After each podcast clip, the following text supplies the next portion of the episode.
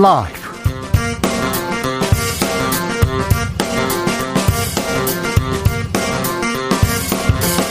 2021년 10월 18일 월요일입니다. 안녕하십니까. 주진우입니다. 이재명 민주당 대선 후보가 경기도 국감에 등판했습니다. 대장동 의혹으로 격전이 벌어졌는데요. 국민의힘 김도부 의원, 그분은 누구인가 질의하자 이재명 후보는 이익을 나눈 건 국민의힘 쪽 그분들이다. 돈 받은 자가 범인이다고 다시 한번 강조했습니다. 또한 유동규, 김만배 씨를 엄벌해야 한다면서 국민의 국민에게 사과했습니다. 뜨거웠던 경기도 국감 정치적 원의 시점에서 자세히 살펴보겠습니다. 국민의힘 홍준표 후보가 윤석열 후보를 향해 뻔한 범죄자라고 비판했습니다. 김건희 씨 증권기자 공개하라고 몰아붙이고 있는데요. 민주당은 윤석열 후보를 공수처에 고발했습니다. 윤석열 전 총장 징계가 정당했다는 법원의 판결을 근거로 했는데요. 100여 쪽이 넘는 판결문 김은지 기자와 조목조목 살펴보겠습니다. 대장동과 고발사주 공방이 뜨거운 가운데 제3지대 대권주자 김동연 전 경제부총리가 신당을 창당하겠다고 밝혔습니다. 김동연이 그리는 대한민국 그리고 제3의 길 직접 들어보겠습니다. 나비처럼 날아 벌처럼 쏜다. 여기는 주진우 라이브입니다.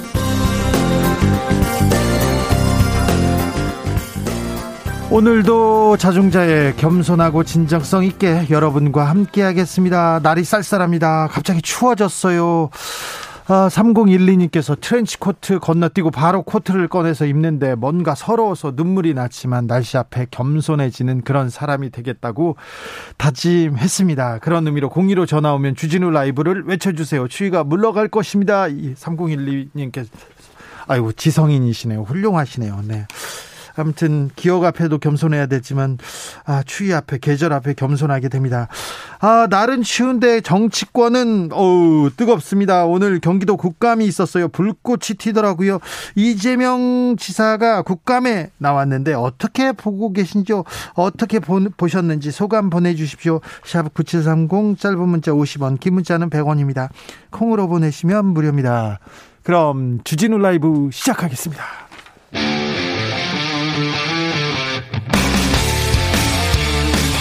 탐사보도 외길 인생 20년. 주 기자가 제일 싫어하는 것은?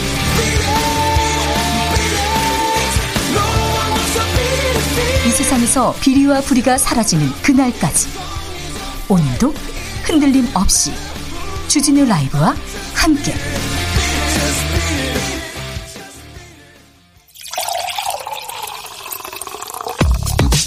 진짜 중요한 뉴스를 쭉 뽑아냈습니다. 줄 라이브가 뽑은 오늘의 뉴스 주스. 정상근 기자 어서 오세요. 안녕하십니까. 아, 코로나 확진자 많이 줄었습니다. 네, 오늘 발표된 코로나19 신규 확진자 수가 1,050명이 나왔습니다. 어, 주말 검사 건수 감소 영향이지만 어제보다 370여 명 정도 줄었고요. 지난주 월요일보다도 줄었지요? 네, 한 250여 명 정도 줄었습니다. 어, 그리고 그 전주 월요일에 발표된 확진자에 비하면 600명 넘게 줄었고요. 네. 또그 전주 월요일에 발표된 확진자 수에 비하면 1,300여 명 넘게 줄었습니다. 확실히 하향세입니다. 조금씩 안정을 찾아가고 있는데요. 네, 정부도 안정적으로 줄어드는 추이라고 진단을 했고요. 또 백신 접종 완료율 상승에 따른 감염 전파 차단 효과를 어, 이 주요 효과로 분석을 했습니다. 네. 아, 현재 인구 대비 백신 접종 완료율은 64.6%고요. 18세 아, 이상 성인 대비 백신 접종 완료율은 75.1%입니다.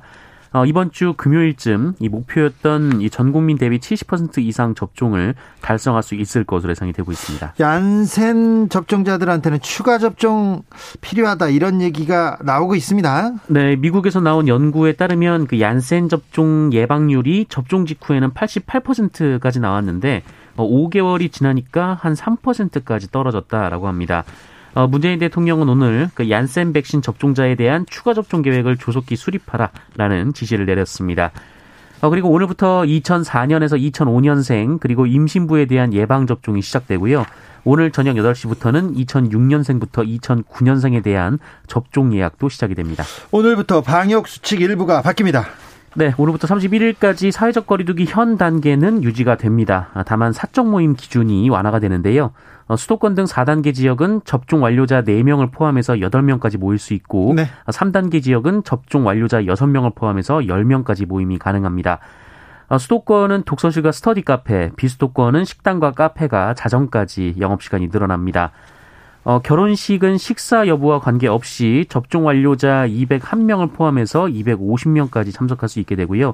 서울에 내려졌던 어린이집 휴원 명령도 종료돼서 오늘부터 다시 등원이 정상화됩니다.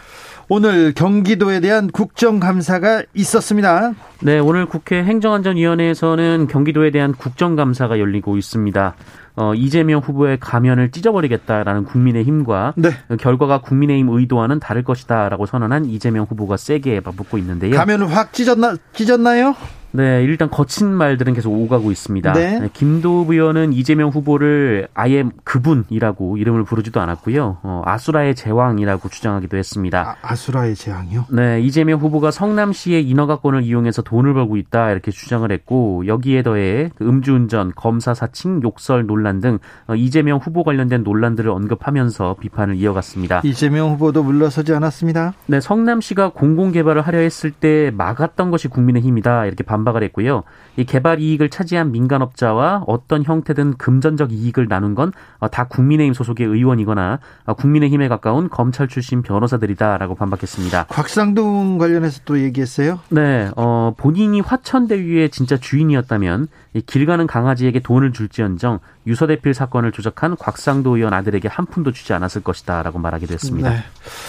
아, 김종무님께서 가면이 안 찢어지는 중 이렇게 얘기합니다. 국회의원 면책 특권 얘기도 나왔습니다. 네, 국민의힘 김용판 의원이 이 수원구치소에 수감된 국제 마피아파 행동 대원이자 이 코마 트레이드의 직원이었던 이 박철민 씨로부터 들은 얘기다라며 어, 이재명 지사와 조폭 간의 연루설을 주장했습니다. 국제 마, 마피아파요? 네.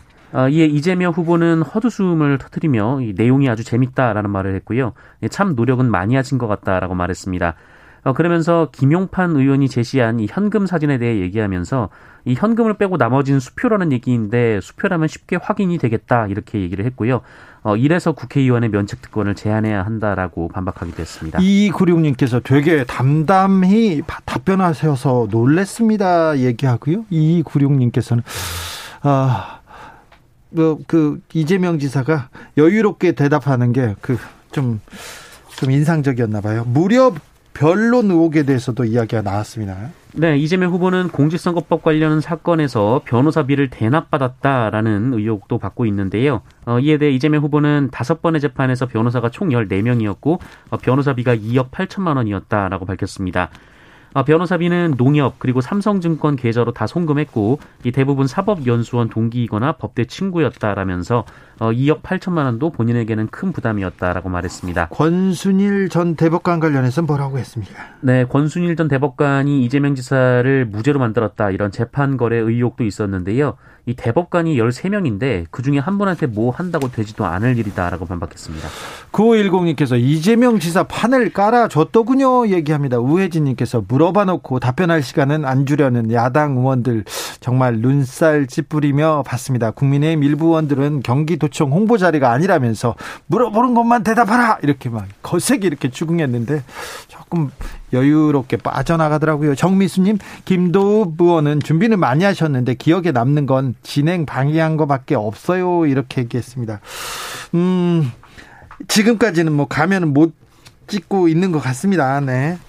대장동 관련해서 중요한 변곡점을 맞았습니다. 남욱 변호사가 귀국했습니다. 네, 천화동인 4호의 실소유주이자 대장동 사건이 불거진 이후 이 미국에 체류 중인 것으로 확인됐던 남욱 변호사가 어, 오늘 새벽 6시 정도에 인천공항에 입국했고요. 네. 곧바로 검찰에 체포됐습니다. 아, 미국에서 인터뷰도 하고 입을 열면서 계속 공격을 했습니다. 뭐 그런데 어, 오늘은 어떤 얘기를 했습니까? 어, 각종 질문이 쏟아졌는데 어, 죄송하다라는 말만 남긴 채 묵묵부답이었습니다. 이 원래 남욱 변호사 측과 이 검찰은 내일 출석해서 조사받는 것으로 일정을 조율해 왔다라고 하는데요.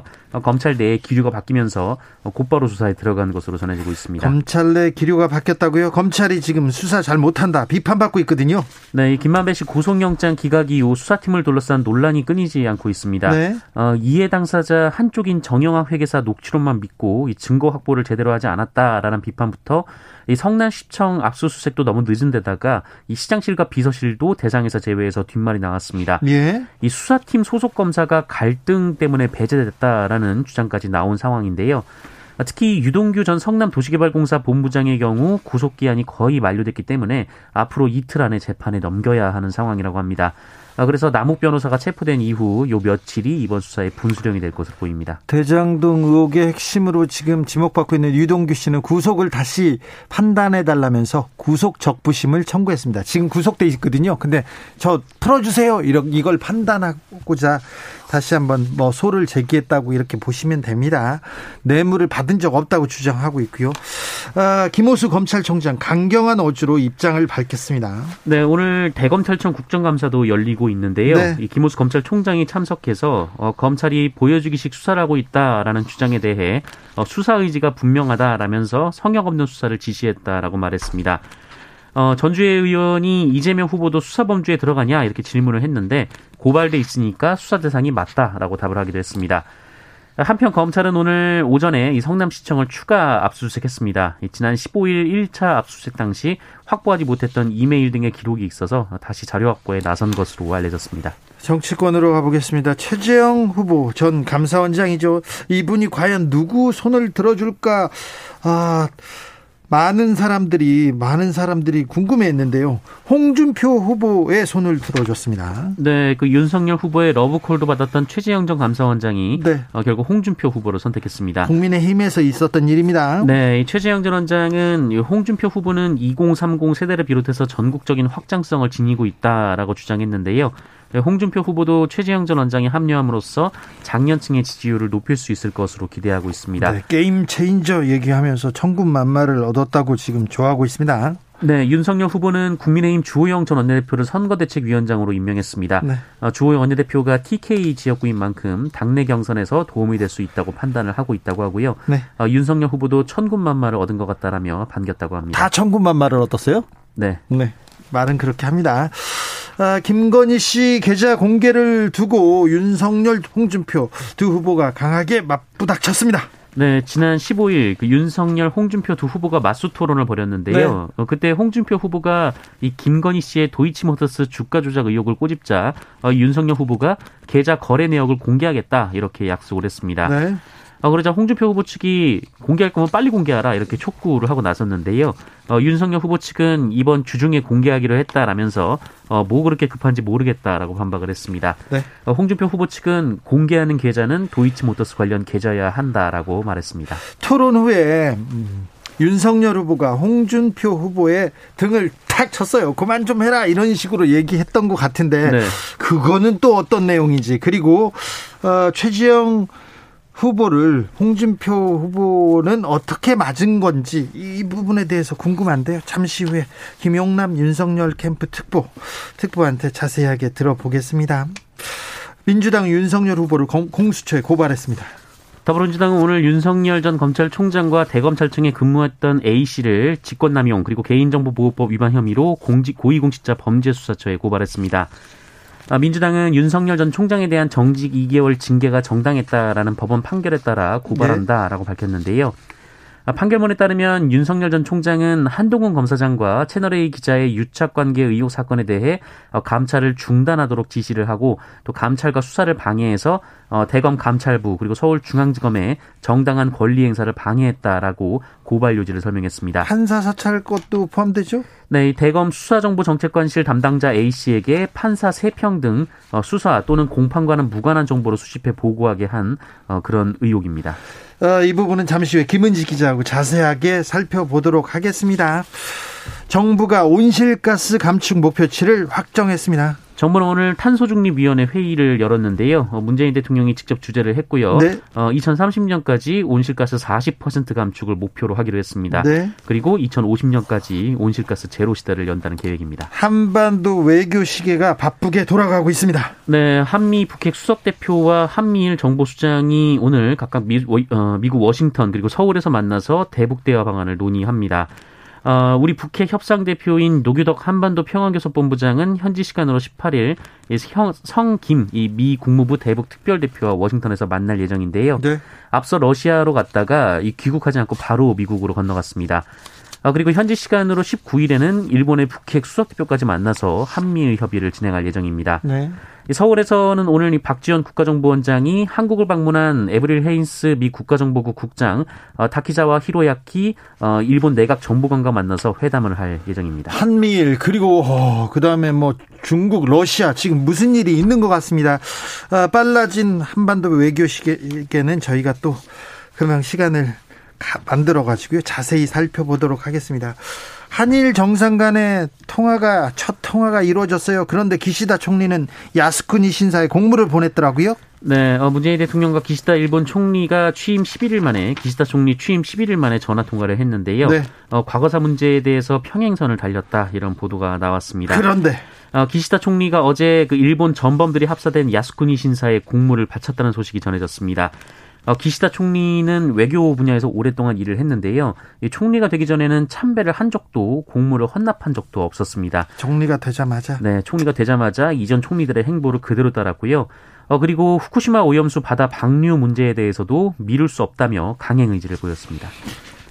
네, 소멸된 소멸될 위기에 처한 지자체들이 많습니다. 정부가 지원에 나서기로 했어요. 네, 정부가 89곳의 지자체를 인구 감소 지역으로 지정하고 재정적 지원을 통해서 인구 소멸 위기 탈출을 지원하기로 했습니다. 어, 89곳 중에는 경북과 전남이 16곳씩으로 가장 많았고요. 이 강원도 12곳, 경남 11곳, 전북 10곳, 충남 9곳, 충북 6곳 등입니다. 어, 경기도도 가평과 연천, 인천도 옹진과 강화, 부산이 동구 서구, 어, 영도구 그리고 대구는 남구 서구가 포함됐습니다. 네. 경찰이 직장 내 괴롭힘을 호소하면서 극단적인 선택을 했다고요? 네, 지난 토요일 경기도 시흥의 한 아파트 화단에서 인천경찰청 외사과 소속의 33살 김모 경사가 숨진 채 발견됐습니다. 어, 유서가 발견됐는데요. 이 직장 내 괴롭힘에 대한 얘기가 있었다고 합니다. 어, 또한 상관들이 커피만 마시면서 수사에 신경도 안 썼다라거나 어, 구속영장을 치는데 사우나를 가서 결제가 늦어진 적도 있다 이렇게 주장을 했고요. 어, 본인이 금괴 밀수본 사건을 맡았는데 상관이 사건을 축소하려 했다 이런 주장도 했습니다. 네, 인천 경찰, 경찰청에서 네. 뭐라고 합니까? 어, 인천경찰청은 이런 고충을 겪은 줄은 전혀 파악하지 못했다라고 해명했고요. 어, 관련해서 지목된 상관들을 차례로 불러서 조사를 할 예정이라고 합니다. 사모사원님께서 아들이 논산 육군 훈련소 입 아들을 논산 육군 훈련소에 입소시키고 천안 돌아가는 자동차 한 분위기가 우울합니다. 주진우 라이브에서 제발 분위기 천안 좀 시켜주세요. 주진우 라이브 최고합니다. 아, 어떻게 위로를 해줄지 모르겠지만 지금 군대 가는 게 제일 좋을 때 가는 겁니다. 제일 좋을 때 간다고 갔다고 아우 제가 지금 사례를 한 100가지 정도 얘기해 줄 수 있는데 지금 가면요 구타도 없고요 인권 교육이 잘 돼 있어 가지고 아, 구타도 없고 그렇게 괴롭힘도 없다고 합니다. 그리고 코로나 시대였기 때문에 격리돼 있고 훈련도 그렇게 심하게 안, 안 시키고 화생방 그런 거 막 눈물 콧물 나는 거 그런 것도 안 시킨답니다. 아, 또 좋은 일이 많이 있다고 합니다. 아, 일단 뭐 건강하게 잘 갔다 오도록 저희가 기원하겠습니다. 주스 정상근 기자와 함께했습니다. 감사합니다. 고맙습니다. 교통정보센터 다녀올까요, 이승미 씨? 주진우 라이브.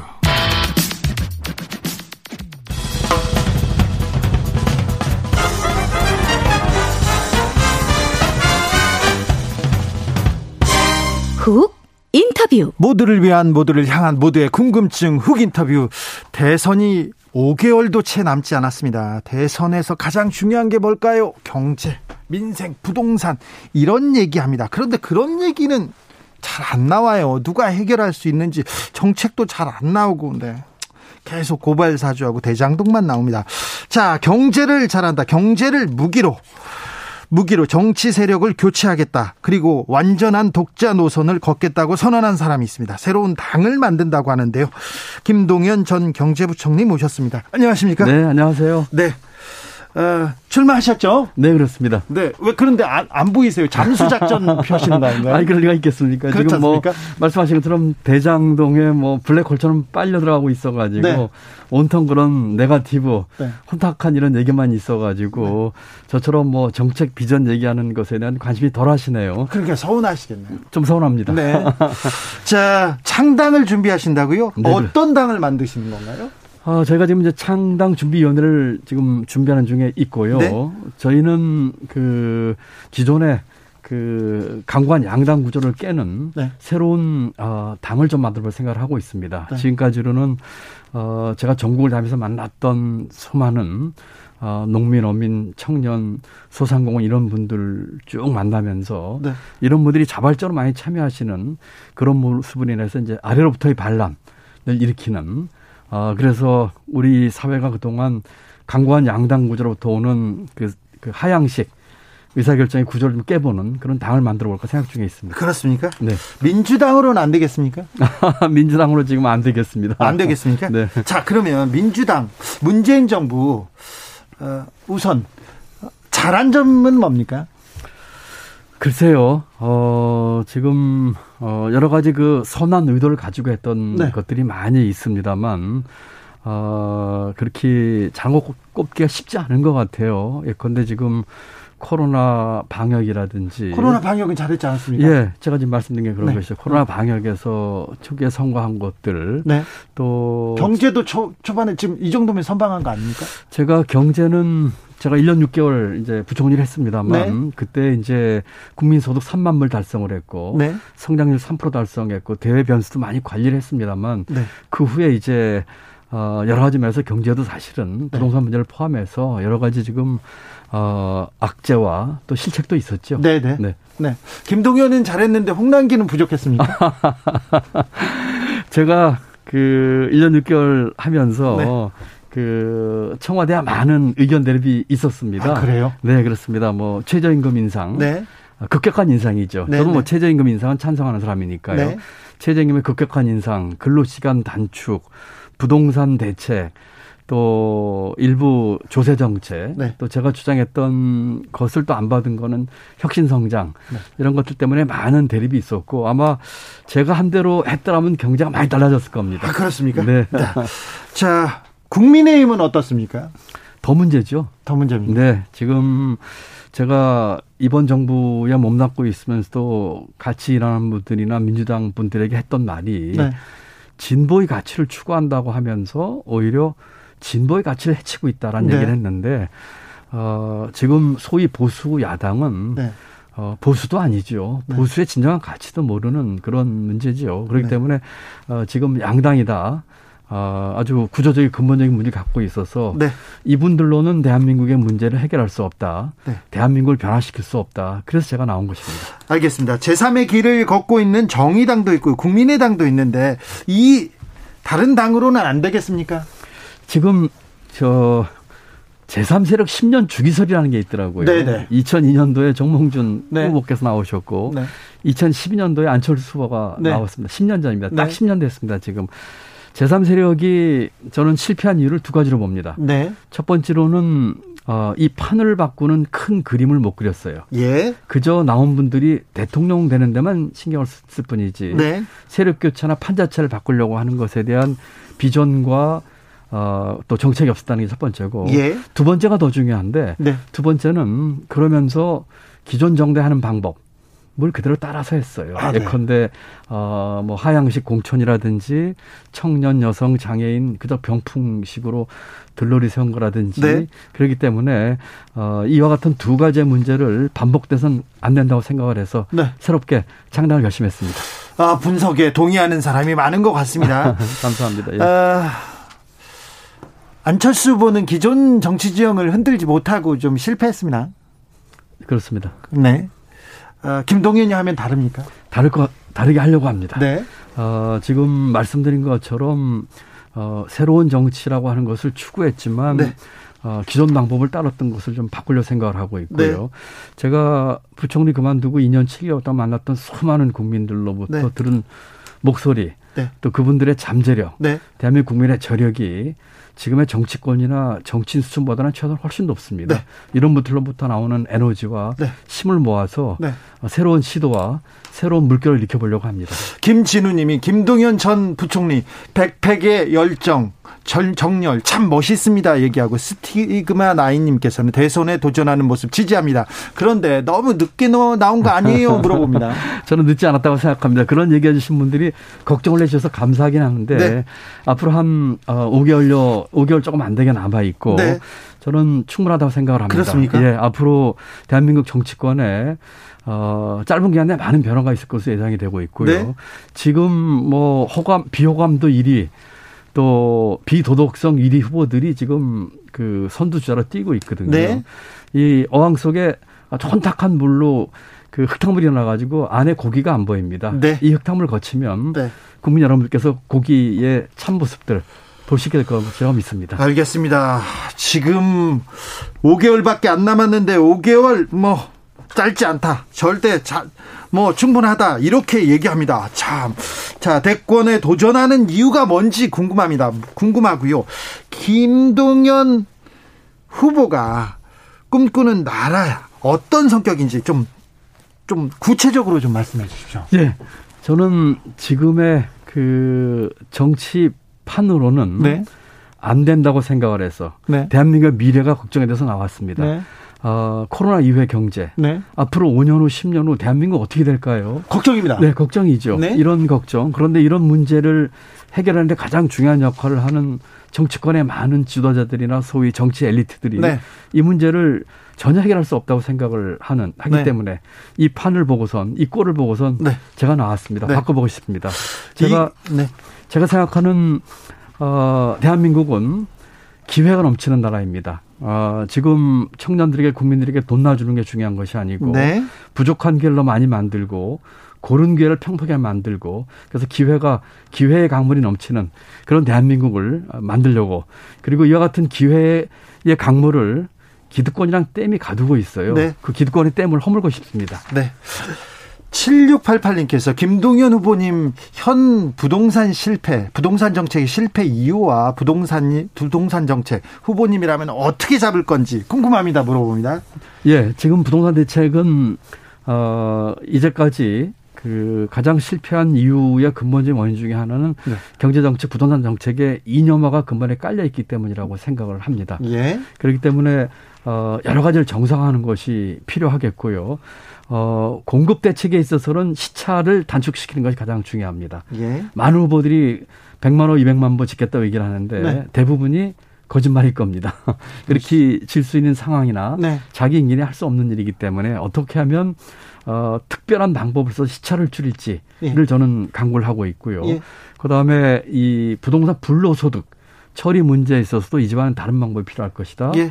그다음에 규제 어, 투기 억제에 있어서도 네.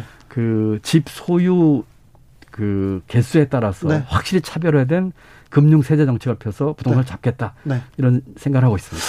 어, 기존 정치 셈법은 따르지 않는다. 그리고 시대를 교체하겠다. 그리고 확실한 경제 공약으로 정치권에 바람을 불어넣겠다. 이런 생각으로 지금 제가 김동연 후보의 정책을 좀 이해하고 있는데요. 그런 거죠. 그런데 김종인 비대위원장은 왜 만나셨어요? 그 가끔 만납니다. 가끔 만나세요? 아, 예, 만난 지 제법 오래되셨고요. 네. 또 여러 가지 저하고 그동안에 만나서는 네. 뭐 정치 얘기보다는 사실 경제나 뭐 정책 얘기. 뭐 예, 그렇습니다. 또 대한민국의 이 국가 경영에 있는 얘기를 많이 하시다가 최근에는 이제 정치 얘기를 하죠. 어, 가끔 뵙고는 제가 의견도 구하고 네. 또 조언도 구하고 네. 또 서로 이 같은 대한민국 미래에서 토론도 하고 그래서 이렇게 뭐 가끔 뵙니다. 아니 김동연하고 토론하고 근데 왜 윤석열을 지지하고 있습니까? 그러신가요? 네? 모르겠습니다. 윤석열 지지한다는 말씀은 저한테는 안 하셨는데 네. 제게 뭐 여러 가지 얘기하면서 특히 기억에 남는 것 중에 하나는 네. 그 내년 지도자 덕목. 네. 얘기하면서 뭐 이재명 후보나 윤석열 후보의 도덕성에 대해서는 상당히 비판적으로 저한테 얘기를 하시더라고요. 아, 그래요? 네. 근데 바깥에서는 왜 다른 말을 하시죠? 자, 윤석열 후보도 나라가 걱정된다면서 대선에 출마했습니다. 이분이 걱정하는 나라 걱정하고 김동윤의 나라 걱정은 아예 다르죠? 전혀 다른 것 같아요. 저는 네. 뭐 그분의 나라 걱정은 잘 모르겠습니다만 유일한 구호가 지금 정권 교체. 네. 또는 뭐 반문이라고 할까요? 네. 이런 저걸 하는데 저는 어, 그런 것을 가지고 국가의 지도자로 나선다는 것은 어, 어불성설이라고 생각합니다. 예, 예. 국가의 지도자는 어, 국가가 나갈 비전, 네. 어떤 내용으로 할지, 네. 어떻게 할지에 대한 것을 제시를 해야 되는데 우리 그 윤 후보 같은 경우는 평생을 수사를 하면서 과거를 캐는 분입니다. 네네. 미래에 대한 일을 해보신 분이 아니죠. 네.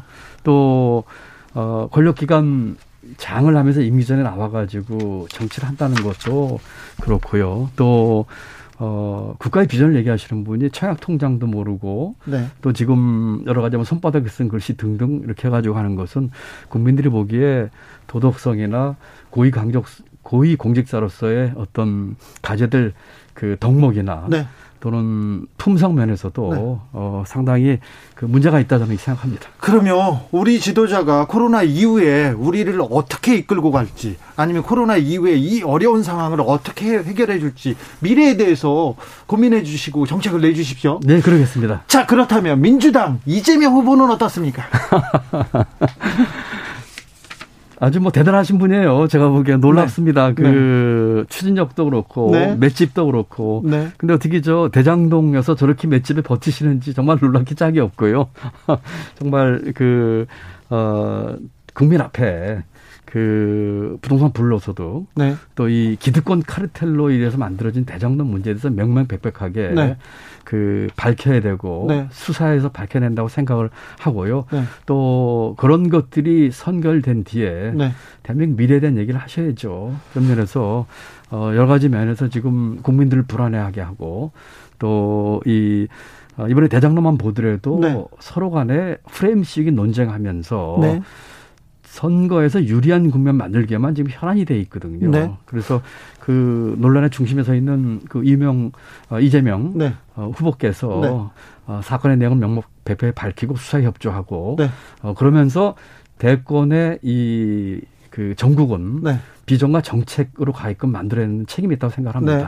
대장동 결과에 대해서 좀 책임질 거는 있고 뭐 저기 사람을 잘못 쓴 거는 사과했어요. 그런데 이재명 지사가 대장동에서 크게 잘못한 게 보입니까?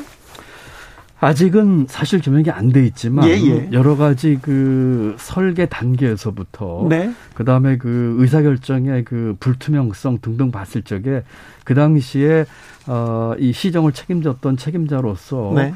어, 분명히 책임질 문제가 저는 있지 않을까 생각을 하는데 네. 뭐 구체적인 것은 제가 생각할 때는 빠른 네. 어, 검찰과 경찰 합동 수사를 통해서 밝혀졌으면 하는 생각을 해봅니다. 알겠습니다. 1521님께서 당명 공모 시기를 놓쳤습니다. 며칠을 두고 고민했는데 동행과 연대라고 만들었는데 성함에서 착안했습니다. 동행과 연대. 아 동연. 네. 어 이거 좋은데요. 그러네요. 진, 진정 응원합니다. 상당 축하합니다. 파이팅 하십시오. 당명 정해졌습니까? 아직 못 정했는데 지금 주신 것도 후반에 듣고 같이 고려해 보겠습니다. 알겠습니다. 참 좋은 아이디어시네요. 감사합니다. 박인화님께서 정치적 안정 없이 경제를 살릴 수 있을까요? 이렇게 물어봅니다. 없습니다. 그렇습니까? 예, 경제에서 문제 생기는 것의 첫 네. 단추는 정치가 풀어야 됩니다. 네. 우리 정치가 그 동안에 잘못된 정치가 네. 제대로 된 경제 정책도 얼마나 잘못되는지를 보여줬습니다. 네. 그렇기 때문에 많은 분들이 경제하면 경제 관련화, 네. 경제학자가 푸는 문제를 생각하는데 네. 이 정책 경제 정책의 의사 결정은 정치판에서 이루어집니다. 네. 그렇기 때문에 정치판에서부터 문제를 풀지 않으면 네. 경제가 풀리지 않고 그것이 제가 출마하는 가장 중요한 이유 중의 하나입니다. 네. 김동연 참 좋은데 정책도 좋고 아 경제에 대한 확고한 의식 아우 좋은데 왜 안 됩니까? 우선은 지금 그 대선 전국판이 네.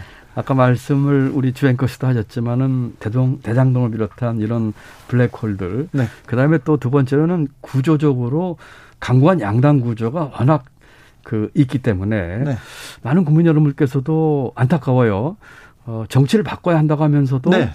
어, 옛날 정치, 옛날 정치인만 보는 어, 일종에는 패턴이 있는 것 같습니다. 네. 그렇기 때문에 그 새로운 상품, 네. 또 새로운 정치 세력에 대해서는 네. 관심이 덜 하시는 것 같은데 이제 네. 국민의힘 경선이 끝나고 네. 아까 어항 속의 그 흙탕물이 조금 깨끗해지면은 네. 누가 국가를 위해서 진정한 지도자가 되는 것이 맞을까 하는 것에 대한 판단을 하시리라고 믿습니다. 7617님께서 안철수 대표와 연합하실 생각은 없으신지요? 물어봅니다. 따로 또 같이 한번 생각해 보겠습니다. 따로 또 같이? 네, 따로는 그 아까 말씀드린 것처럼 이제까지 해오셨던 것, 제3세력에 있는 분들이 해왔던 것 중에 제가 어, 실패한 이유에 대한 것을 생각하면서 따로고요. 네. 같이는 이와 같은 양당 구조를 깨는 문제나 네. 또는 제가 얘기하는 기득권 공화국을 깨서 기회 공화국으로 가자고 하는 모토에 함께 찬성을 한다면은 네. 어, 그 어느 누구도 네. 같이 의논하고 토론하고 또 연대할 수 있는 그런 가능성은 열어낸다고 생각을 합니다. 경쟁력을 딱 놓고, 놓고 봤을 때 최재형 전 감사원장이나 윤석열 전 검찰총장한테 밀리지 않는다는 자신이 있었을 거 아니에요? 당연하죠. 그렇죠. 네. 그런데 왜 국민의힘에 안 나가셨어요? 그렇게 그쪽에서 러브콜을 그렇게 보냈는데. 국민의힘과 그 민주당에서 두 군데서 다 강력한 제의를 받았습니다만 네. 여러 차례 말씀드린 것처럼 기존의 양당 구조로 들어가서는 그걸 깰 수 없었다고 생각을 했기 때문입니다. 붕어빵 틀에 새로운 밀가루 반죽 넣는다고 붕어빵 밖에 안 나오거든요. 네. 그 붕어빵 틀에 제가 들어가기 싫어서 네. 새로운 틀을 만들어 보겠다고 생각을 했던 것입니다. 4723님께서 김동현님 응원합니다. 말, 말고, 말 말고 행동으로도 응원합니다. 이렇게 얘기하는데요. 마지막으로 네. 왜 김동현이어야 하는지 김동현이어야 하는 이유 듣고 싶습니다. 저는 이 기득권의 뚝을 허물어서 네. 기회가 강물처럼 넘치는 나라를 만들고 싶습니다. 네. 저는 공감 능력이 있고요. 네. 저는 청계천 무화과 판자집 출신입니다. 어려운 사람 속에서 밥을 굶고 살았었고 그런 공감을 가지고 네. 쭉 공직생활을 했고요. 두 번째로는 오랜 공직생활 대학 총장하면서 실천하고 또 문제 해결할 수 있는 능력을 가지고 있다고 생각을 합니다. 마지막으로는 비전입니다. 어, 비전 2030부터 시작을 해서 한시도 대한민국 비전을 잊어본 적이 없습니다. 이런 공감 능력, 또 문제 해결 능력, 그리고 비전을 가지고 어, 새로운 대한민국을 만들어 보겠습니다. 많이들 기대해 주시고 대한민국을 기회가 넘치는 나라, 기회가 공정한 나라를 만드는데 같이 좀 관심 갖고 동참해 주셨으면 감사하겠습니다. 7609님이 마지막 질문입니다. 네. 대통령이 된다면 제일 먼저 하셔야 될 일이 뭐라고 생각하십니까? 저는 그 조그만 얘기를 해야 되겠지만 저는 대한민국의 기득권을 깨고 싶습니다. 알겠습니다. 예. 여러 기득권들, 어, 정치권의 기득권, 네. 대통령의 기득권, 국회의원의 기득권, 네. 권력기관의 기득권, 그 다음에 재벌의 기득권, 기득권을 깨고 있습니다. 알겠습니다. 2014님, 요즘 정치 보면요, 머리 아파요, 아파오는데요. 그래도 정치하면 기분 좋은 정치인이 되시길 응원합니다. 이렇게 응원의 메시지 네, 왔습니다. 감사합니다. 지금까지 제3의 길을 걷겠다는 김동연 전 경제부총리였습니다. 감사합니다. 네, 감사합니다.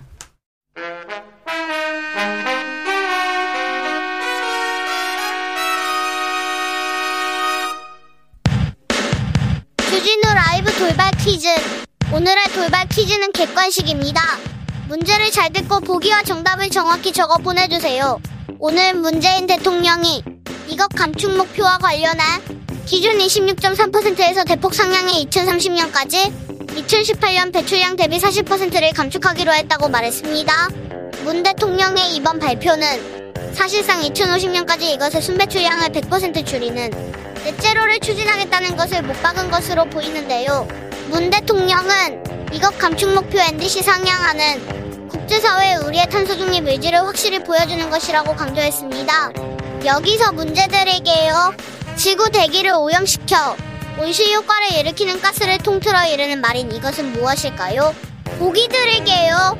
1번 온실가스, 2번 돈가스. 다시 한번 들려드릴게요. 1번 온실가스, 2번 돈가스. 샵9730 짧은 문자 50원 긴 문자는 100원입니다. 지금부터 정답 보내주시는 분들 중 추첨을 통해 햄버거 쿠폰 드리겠습니다. 그리고 햄버거 못 받아서 아쉬워하는 분들을 위해 다른 선물도 준비했어요. 주진우 라이브 채팅창 환경을 깨끗하게 맑게 만들어주는 친환경 선풀 달아주시면 추첨해서 에코백 드릴게요. 주진우 라이브 돌발 퀴즈 내일 또 만나요.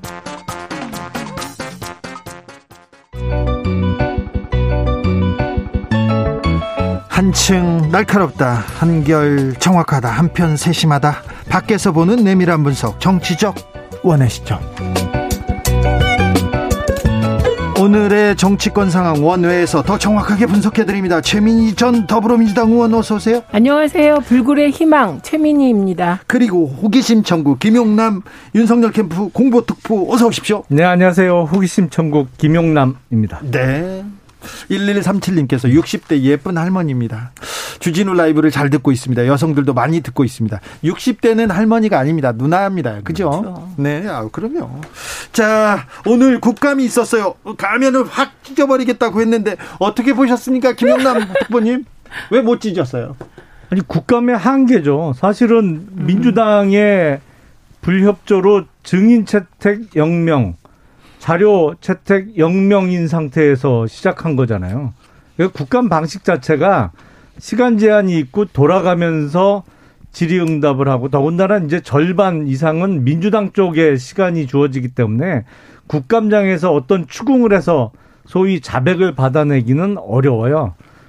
하지만 새로운 또 어, 의혹 제기가 있었고 지금 그 국제 마피아파 조직원이었다는 박철민 씨는 자신의 얼굴도 공개했잖아요. 내가 한 얘기가 거짓이면 내가 벌 받겠다. 아, 특보님. 제가 저 조폭 전문 아니에요. 그런데 국제 마피아파 이런 거는 좀 조심히 얘기해야 됩니다. 최민희 의원님? 이럴라고 이재명 국감 불렀나? 자괴감 느끼고 괴롭다. 지금 이런 심정이실 것 같아요. 국민의힘이. 아니 김용남 특보가 들어갔으면 좀 잘좀 좀 했을 아니, 텐데. 지난번에 잘 못할 거라고 이미 예언하셨어요. 그렇죠, 그렇죠. 네. 예언까지는 아니고 그냥 본인이 본인이 염려. 음, 근데 염려. 그 염려가 딱 맞아 떨어졌고.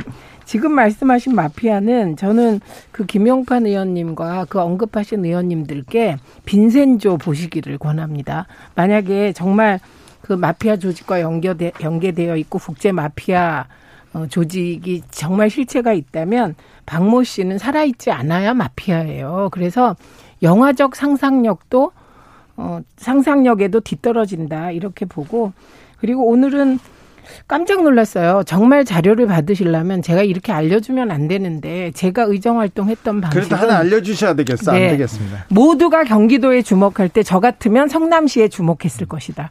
그래서 성남시 은수미 시장 쪽을 주목해서 그쪽에서 자료를 탈탈 털었을 것이다. 이런 생각이 듭니다. 자, 오늘 아무튼 국감에서 국감에서 생긴 일 잠시 잠시 들어보고 올까요? 제가 만약에 진짜 하천대유의 주인이고 돈을 가지고 있다면 정말 길 가는 강아지에게 던져줄지라도 고문치사, 정치사가 아니라 저 유서 대필 사건 조작했던 곽상도 의원 아들 같은 분한테는 절대 한 푼도 줄 수 없다 이런 말씀 드렸잖아요. 제가 왜 거기다 드리겠어요? 여기 의원님들을 드릴지 뭐 혹시 모르겠지만. 아, 그리고 아까 말씀하신 것 중에 제가 뭘 해먹었다 이런 취지인데요. 의원님, 분명한 사실은 의원님께서 소속했던, 소속하고 있는 국민의힘의 과거 새누리당이 당의 당론으로 공공개발을 막았습니다. 그 막는 바람에 자 김용남 의원님, 예, 네. 김용남 의원의 부재가 많이 음. 많이 보이더라고요. 아니요, 뭐 그 국감장의 한계라니까요. 그 방식과 시간 제한, 뭐 그리고 민주당 의원들은 뭐 적극적으로 완전히 그 디펜스 하던데요. 네. 그러니까 거기서 무슨 뭐를 추궁해서 받아내기는 어렵고요. 네. 영화적 상상력도 아니고 요새는 빈센조보다는 대세 영화는 따로 있던데. 어떤 거요? 아수라라고. 아수라요? 예. 네. 그걸 보셔야죠. 재민이 의원님? 뭐 아수라는 내용이 뭐 그렇고. 그러니까 우선 지금 말씀하신 건 국민의힘 의원들이 기존 이제 언론 보도나 이런 거에 의존했지 정말 그 발로 뛰는 취재를 못 하셨다. 그래서 지금 완전히 이재명의 동무대가 됐고 사실 저는 디테일을 챙기려고 무지하게 애쓰거든요. 저 오늘 지금까지 그 국감을 다, 다 듣고 메모하면서 왔어요. 네. 그런데, 야, 저는 제 별명이 디테일의 제왕인데, 이재명은 디테일의 황제던데. 그래서 처음으로 기부합하는 사람이 나타났습니다. 깜짝 놀랐어요. 이 기회를 다 누가 줬냐? 네. 국민의힘 의원들이 주셨습니다. 김성실님께서 국민의힘이 엑스맨인가 봐요. 멍석을 깔아줬더라고요. 깔아줬어요. 오늘 그, 국감은 어? 그렇게 흘러가는 것 같습니다. 아니 그러니까 그 어제 국감장에 들어가는 회의 그 의원들끼리 잠깐 회의를 한 모양이에요. 네. 근데 이재명 후보의 그 작전이 무슨 뭘 질문을 하면 답변을 길게 해갖고 보통 그 질의 시간이 의원당 7분 뭐 재질문 돌아갈 때 5분씩 시간 제한이 있잖아요. 그래서 답변을 길게 해서 시간을 그냥 넘겨버리는 작전을 많이 쓰더라. 그래서 아, 이재명 후보한테 답변할 기회보다는 대장동 사업의 문제점, 의혹을 아, 질의하는 의원이 이제 설명하는 방식으로 하기로 좀, 어, 그 작전을 짰던 모양이에요. 그러니까 그게 약간 보기에는 생소해 보일 수가 있는데, 네. 어, 앞서 말씀드린 대로 뭐 똑같은 얘기만 반복하고 있잖아요. 이재명 후보는 잘한 거다. 뭐 그 논리적인 어떤 연관성은 없습니다만 그냥 같은 말만 반복해서 되풀이하고 있는 사실상 고장난 녹음기예요, 사실은. 오늘 그래서 국감에서 네. 국감에서 음 국민의힘 의원들이 저기 몰아붙이 저 이재명 후보를 몰아붙이는 데는 좀 실패한 것 같습니다.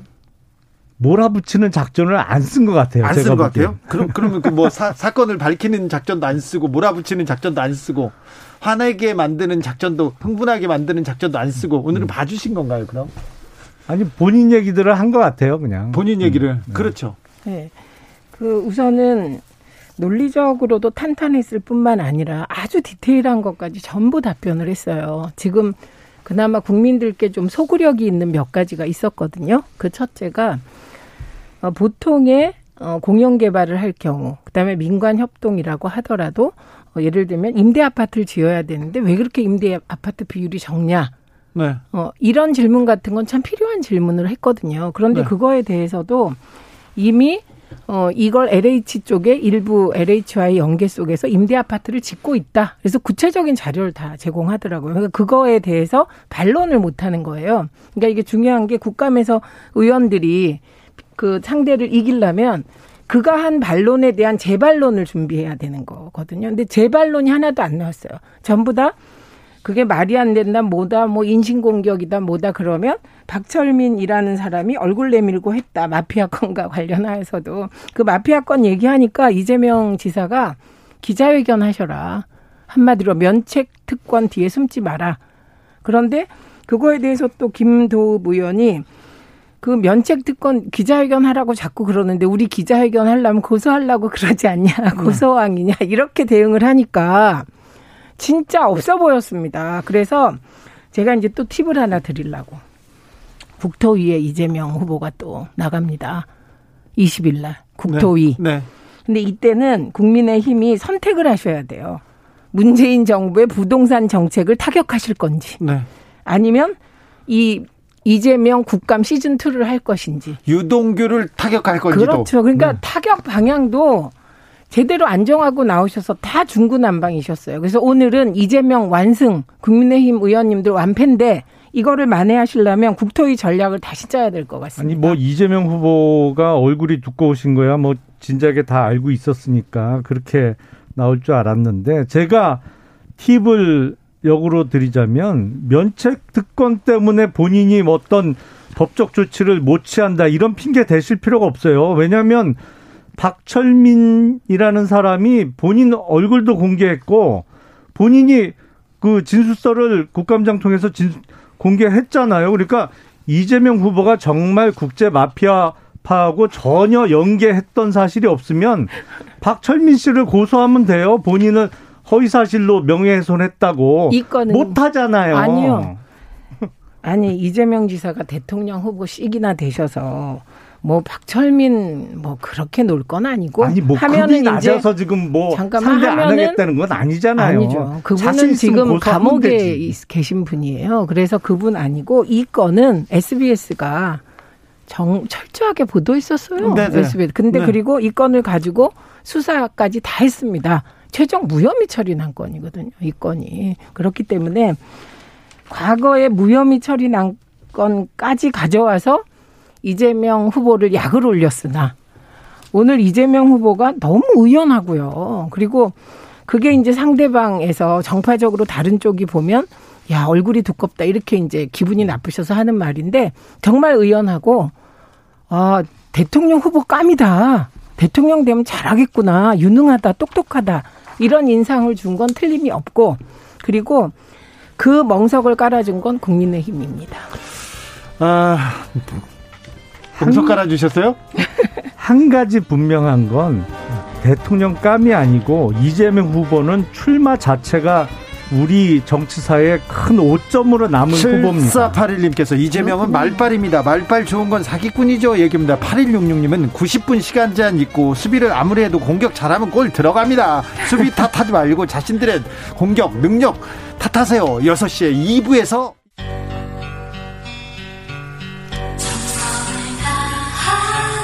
정성을 다하는 국민의 방송 KBS 주진우 라이브 그냥 그렇다고요.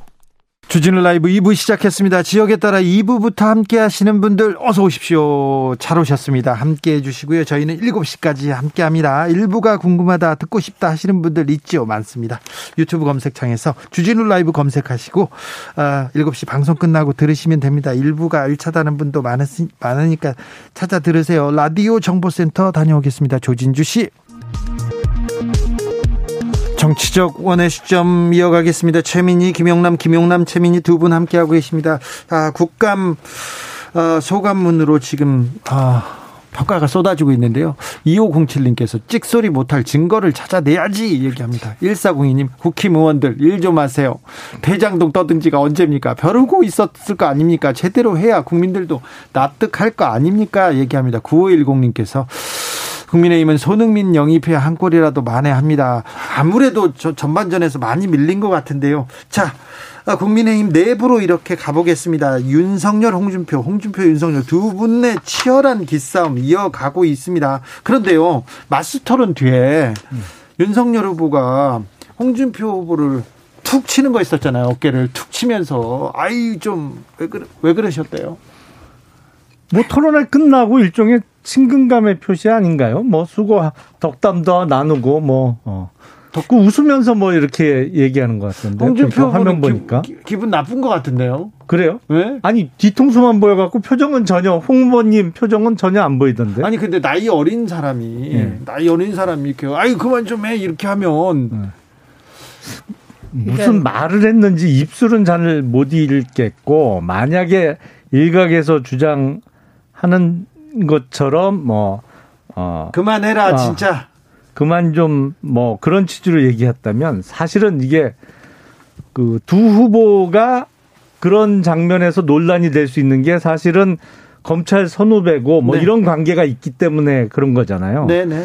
근데 홍준표 후보가 사실은 그 선배들 대접 안 하기로 유명했던 분이거든요. 네. 정치권에 임명 어, 입문한 이후에 네네. 어, 그 다른 네. 어, 선배 정치인들 중에 특히 검찰 출신 어, 선배들을 네. 그 별로 대우 안 해주고 하는 거로 유명했던 분인데. 그래서 윤석열 후보가 선배들 좀 안 했습니까? 아니, 그렇진 않은 거고요. 그냥 만약에 그 일각의 주장이 만약에 사실이라면 뭐 그런 속담 있잖아요. 꽁 잡는 게 매라고. 네.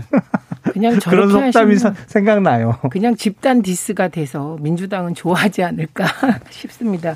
근데 어쨌든 장류 유서적 관점에서 볼 때 그 나이가 더 많은 분의 어깨를 툭툭 치면서 어, 고마해 이런 표정은 사실 그렇게 좋은 모습은 아니었죠. 그리고 그 태도가 검찰총장이 피의자 다루듯 그런 느낌이어서 별로 안 좋았던 건 맞아요. 그리고 그 토론이 워낙 내용이 없었잖아요. 그렇기 때문에 그 장면이 또 돋보였던 것 같아요.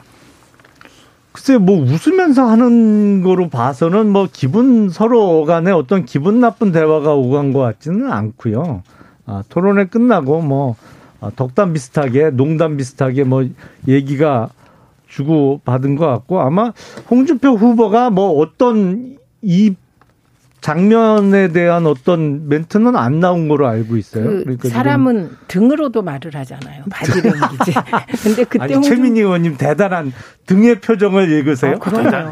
뒷모습. 저는 못 읽겠던데. 그 뒷모습은 놀라는 거였어요. 이렇게 움츠려지는. 근데 이번 그건 뭐 별 중요한 건 아니고 느낌이 남은 거고 이제 과제가 있잖아요. 네. 김건희 씨 증권 거래 내역 네. 공개한다고 했는데 언제 하십니까? 토론회에서 하겠다 그랬거든요. 뭐 적절한 시기에 하겠죠. 그거야말로 사실은 오래전에 이미 무혐의 종결된 사건을 지금 다시 끄집어내 갖고 수사를 하고 있는 거죠. 그 무혐의 관련... 종결 시기 때문에 문제가 되고 있는 아니, 그러니까 거예요. 이재명 후보 뭐 국제 마피아파 연루된 게 수사받고 이미 종결된 거를 또 문제 삼는다고 말씀하셨잖아요. 제가 보기엔 제가 알기로는 도이치모터스 사건은 오래전에 무혐의 종결됐던 거거든요. 그러니까 윤석열 후보와 김건희 씨가 결혼한 이후에 검찰이 그 수사를 질질 끌다가 종결해서 그 시점 때문에 지금 문제가 되는 거고요.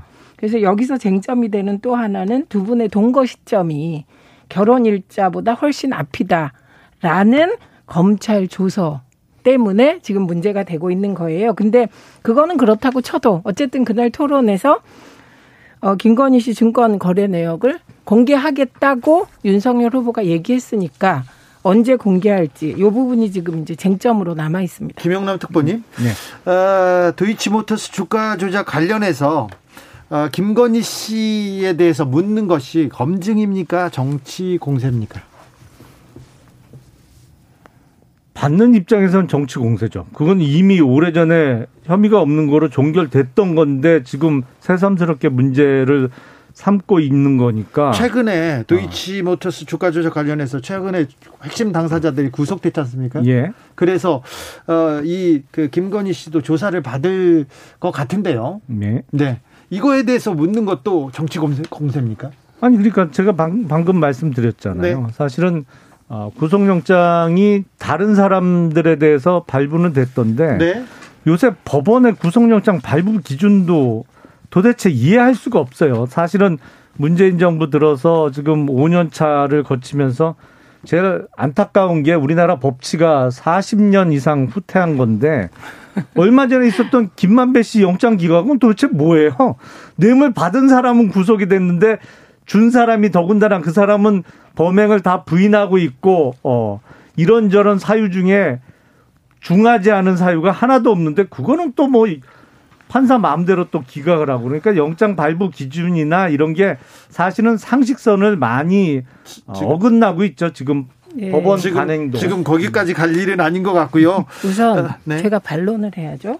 우선 지금 저는 국민의힘과 윤석열 캠프가에 대해 동의할 수 없는 것은 내가 당하면 윤석열 후보가 검증 그 검증 당하면 정치 공세고 그러면 오늘 이재명 후보의 다 끝난 국제 마피아 건을 정말 말도 안 되게 국민의힘 의원들이 국감장에서 한 건 다 정치 공세네요. 무혐의 이미 났으니까 그 기준은 좀 동일했으면 좋겠다. 그럼에도 불구하고 저는 국민의힘이 추가적인 자료가 있다면 국제 마피아 건 할 수 있었다고 생각하는데 추가적인 자료가 없었다. 그리고 유동규도 마찬가지죠. 유동규가 구속될 때는 구속영장 잘 발부했다. 김만배 영장이 발부 안 되니까 또 문제다. 그러니까 이게 모든 게 윤석열 캠프 시각으로 세상을 보면 안 된다고 생각해요. 아니 국제 마피아파 관련된 거는 중요한 증거가 나타났잖아요. 본인 실명을 대고 본인이 돈까지 차에다 실어줬다는 사람이 등장을 했고 그게 어떤 익명의 제보자도 아니고 네. 자기 얼굴 공개하면서 내가 말한 게 사실이 아니면 나 처벌 받겠다는 사람이 나타났잖아요. 직접적인 증인. 그게 뭐가 증거입니까? 그 한번 생각해 보세요. 그럼 아니, 본인이 돈 마련해서 그 현금을 이재명 당시 시장 차에다 실어줬다고까지 얘기하는데 아니 그 사람이 감옥에 있는 말하자면 중범죄자잖아요. 두, 그 사람 두, 일은 어, 떻게 믿습니까? 아니 감옥에 있는 사람들하고 공모해서 뭐 특보님. 사건 엮으려고 했던 채널 A 사건은 뭔가요? 특보님 네. 지금 그 사람 윤석열, 밖에 나와 있을 때 윤석열 홍준표 마스터론과 토론 얘기를 네. 하다가 다시 이재명 대장동으로 갔는데요. 그러니까 김건희 씨 증권 거래 내역은 언제 공개하십니까? 그래서 적절한 시점에 공개하겠습니다. 적절한 시점이 언제입니까? 얼마 전에 어, 윤석열 홍준표 후보의 치열한 맞수토론 잠깐 듣고 가겠습니다. 본인 리스크, 네. 부인 리스크, 장모 리스크 이렇게 많은 리스크를 가진 후보를 제가 처음 봤습니다. 뭐든지 에? 상대가 어? 또는 반대 진영에서 제기하는 의혹을 갖고 어? 도덕성 말씀을 하시면 안 되죠. 후보 어? 검증을 인신공격이라고 하시면 안 되죠. 아니 이거를 검증이라고 얘기하시면 네. 대한민국의 국어가 자, 오염이 되는 국어가 오염되는데요? 이건 손가락에 버금가는 아주 궤변으로서의 명언이라고 생각합니다. 어떻게 보셨어요? 아니 뭐 본인 입장에서는 억울할 수 있죠. 네. 이미 오래 전에 무혐의 종결된 거를 네. 다시 끄집어내서 음. 하고 네. 어, 그거를 상대 당도 아니고 사실은 당내 경선에서 자꾸 얘기를 끈 끄내니까 어, 윤석열 캠프에서는 네. 어, 윤석열 후보가 점점 TV 토론을 잘하고 있다 이렇게 평가한다죠? 예, 그건 뭐 객관적인 거. 왜냐면 그 점점 나아지고 있다는 것은 기준점을 어디에 설정하느냐에 따라 네. 그 달라질 수 있는 표현이잖아요. 그러니까 네. 토론회를 거듭할수록 나아지고 있는 거야, 뭐 팩트죠. 그 정확히 얘기하면 당일날 유승민 원희룡 토론은 대권 후보 간 토론 같았습니다. 제가 다 봤습니다. 그리고 쟁점도 잘 잡아냈어요. 네. 예를 들면 전술핵 관련해서도 전술핵 재배치 혹은 나토식 핵공유 이거 쟁점이 될 만한 거가 있었는데 윤석열 후보와 홍준표 후보의 토론은 그냥 동네 아저씨들 간의 말싸움 같았거든요. 근데 그렇게 되게 만든 건 홍준표 후보라고 생각합니다. 네. 왜냐하면 장모 리스크, 부인 리스크 쭉 얘기했으면 구체적으로 장모가 1심에서 3년형 선고받고 사기로, 의료 사기로 법정 구속됐다. 이거는 팩트 아니냐. 이렇게 몰아붙여야 되는데 못 하시더라고. 그래서 내용상으로는 홍준표 후보가 밀어붙였는데 오히려 되치기를 계속 당해서 느낌으로는 윤석열 후보가 기세를 제압한 형국이 되더라고요. 예. 그래서 저는 어, 홍준표 후보가 왜 저렇게 됐을까? 네. 그런 생각을 하게 한 토론회였습니다. 그래서 누가 승이냐? 당연히 윤석열 후보가 기세로 제압. 이렇게 얘기할 수밖에 없었어요. 토론회, TV 토론만 하면 홍준표 후보가 바로 끝낼 것이다. 그 예상은 다 빗나가고 네, 다 있어요. 빗나가고 있습니다. 아니 그 얘기도 나왔어요. 장모가 1심에서 그 실형 선고 받은 얘기도 나왔는데 네. 이제 그 윤석열 후보의 그 대응이 홍준표 후보 본인께서도 그때 1억이었나요? 3천만 원이었나 뭐 그 받은 거로 1심에서 실형 선고가 됐었죠. 경남도지사 서, 시절에. 성완종 씨 예, 사건으로. 예, 예. 그, 그 사건으로 1심에서는 실형 선고가 됐고 항소심에서 무죄 받지 않았느냐. 네, 그러니까 네. 아직 확정되지 않은 사건 갖고 그렇게 단정적으로 얘기할 수 있냐 그래서 거기서 그냥 바로 끝나버렸죠. 그래도 1심은 1심인데. 더 이상 대응을 못하고. 그다음에 네. 또 하나는 두 분 다 팩트 체크를 안 하시던데 특활비 얘기가 나왔어요. 그런데 홍준표 후보가 원내대표인가 할 때, 네. 뭐할 때 특활비 남아서 생활비 썼다고 얘기했거든요. 네네. 네. 근데 그날 홍준표 후보가 저도 특활비 손 안 댔어요. 뭐 이렇게 얘기를 했단 말이죠. 네. 생활비로 갖고 가신 분이. 네. 근데 그것도 윤석열 후보는 몰랐나 봐요. 그것도 대치기 할수 있는 건데 안 하시더라고. 그래서 좀 전체적으로 디테일을 좀 챙기고 나오시면 더 재미있을 것 같아요. 알겠습니다. 8166님께서 홍준표는 검사밖에 못했고 윤석열은 검찰청장까지 했잖아요. 그러니까 윤석열은 아, 자기가 아, 더 제가... 높은 사람인 거죠. 이 생각이 아, 드나요? 미처 그건 생각 못했네. 네. 김종현님께서 그 토론으로 홍콜라는 홍식혜가 되었다는 설이 있습니다. 아, 지금 그, 그러니까 청취자분들도 아, TV 토론에서 윤석열이 지금, 지금 홍준표 후보를 제압했다 이렇게 보나 보네요. 아니 그거는 누가 봐도 그러니까 네. 이게 토론이라는 게 남는 게 몇 가지 있어요. 네. 그러니까 오늘 국감에서 이재명 후보가 압승했다는 게 흥분해서 말이 빨라지고 태도. 얼굴 빨개져야 되는데 그게 태도. 없이 아주 어. 차분했다는 거.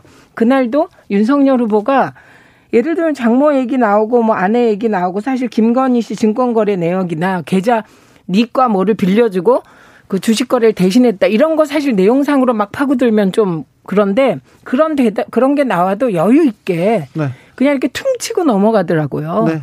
그런데다 등치도 좋으시니까 그게 이렇게 네. 힘이 실려가지고 그것만 네. 기억에 남는 거죠. 네. 어, 아무튼 어, 거래 내역 언제 공개하냐고 계속 물어보는데 청취자분들이 그러니까, 내일이라도 공개하시는 게 어떤가요? 그냥 하시죠 뭐 별 문제 없잖아요. 뭐 준비되면 하죠 뭐. 네. 그 준비할 거 없어요. 그냥 쫙 뽑으면 되는데. 자 그리고 최재형 전 감사원장 이분은 또 중요한 위치에 좀 서 있는 분인데 이분이 홍준표 후보의 손을 들어줬습니다. 이 부분에 대해서는 어떻게 윤석열 캠프는 어떻게 보시는지요? 지금 국민의힘 당내 경선에서 1, 2위를 다투는 후보잖아요. 네. 윤석열 후보와 홍준표 후보는 당연히 네. 뭐 모든 사람들이 특정 후보에게 다 쏠리는 수는 없어요. 네, 정치라는 게또 네. 각자의 이해관계가 있고 그 관계가 다 틀리기 때문에 역학관계에 따라서 그러니까 네. 뭐 주요 후보들한테 갈라질 수밖에 없죠. 사람들도 네. 뭐 윤석열 아, 캠프에 사람들이 제일 많이 가죠. 제일 많죠. 압도적으로 많죠. 예. 그런데 최재형 후보는 그 에이, 의미가 그건 아주 단순한 인간사의 이치입니다. 우리가 다 사람이잖아. 정치한다고 사람 아닌 거 아니거든요. 네. 최재형 후보와 윤석열 후보는 입사 동기죠. 말하자면 국민의힘에 네. 그렇기 때문에 입사 동기 간 경쟁이 가장 치열했잖아요. 네. 그래서 최재형 후보는 여러 가지를 고려할 때 저는 어디로 가는지는 모르겠지만 윤석열 후보를 안 도울 거다라고는 생각하고 있었습니다. 네. 그런데 1위 후보를 안 도우니까 그래도 미래를 생각할 때 2위 후보한테 간 거죠. 이건 입사 동기 간의 미묘한 갈등의 결과다 이렇게 봅니다. 입사 기준으로 하면 최재형 후보가 조금 빠릅니다. 그러니까 그렇죠. 선배인데 밀렸잖아요. 지금 4개월과 5개월간의 뭐 4개월 반간의 지금 싸움입니다. 최민희 원래 그게 한 끗 차이가 제일 그렇죠. 무섭죠. 뭐 일주일 차이가 또 세죠. 네. 네. 8748님께서 황 최재형 씨는 교회 장로인데 윤 후보에게 갈 수 없죠. 이런 얘기를 했는데 아 여기까지는 또 고민을 생각해 보지 못했습니다. 그런데 어. 최재형 후보가 game changer가 될 것이다. 홍준표 후보는 얘기하고 있는데 어떻습니까? 그 영향이? 아, 그게 아니죠. 그분이 game changer가 되려면 네. 이분이 이제 한 10%뭐 됐어야 되죠. 근데 지지율이 점점점 떨어져서 네. 뭐 존재감이 약화된 상태에선 game changer 되기 어려 어렵습니다. 네, 별 그 견제하거나 별로 걱정하지는 않습니까, 김영남 특보님? 그 저도 최 의원님 의견에 공감하는데 이게 어떤 최재형 후보 전 후보님에 대해서 기대가 많았잖아요. 네? 근데 딱 데뷔하시곤 어떤 임팩트 있는 그 장면을 보여주신 적이 없어요. 네네. 예를 네. 들어서 뭐 아, 대중 연설을 잘하신다든지 네. 아니면 뭐 어, 요점을 딱딱 찍어서 이렇게 귀에 쏙쏙 박기 박히는 아, 어떤 어휘 선택 능력이라든지 이런 걸 사람은 참 점잖으시고 좋으신 분인 건 다 알겠는데 대중 호소력이 좀 네. 부족했어요. 그래서 게임 체인저가 되기에는 조금 네. 아, 부족하지 않나 싶어요. 국회에 대한 맹세 말고는 존재감이 별로 없었습니다. 사실. 근데 자 주호영 주호영 의원은 뭐 당내에서 가지는 영향력이 만만치 않지 않습니까?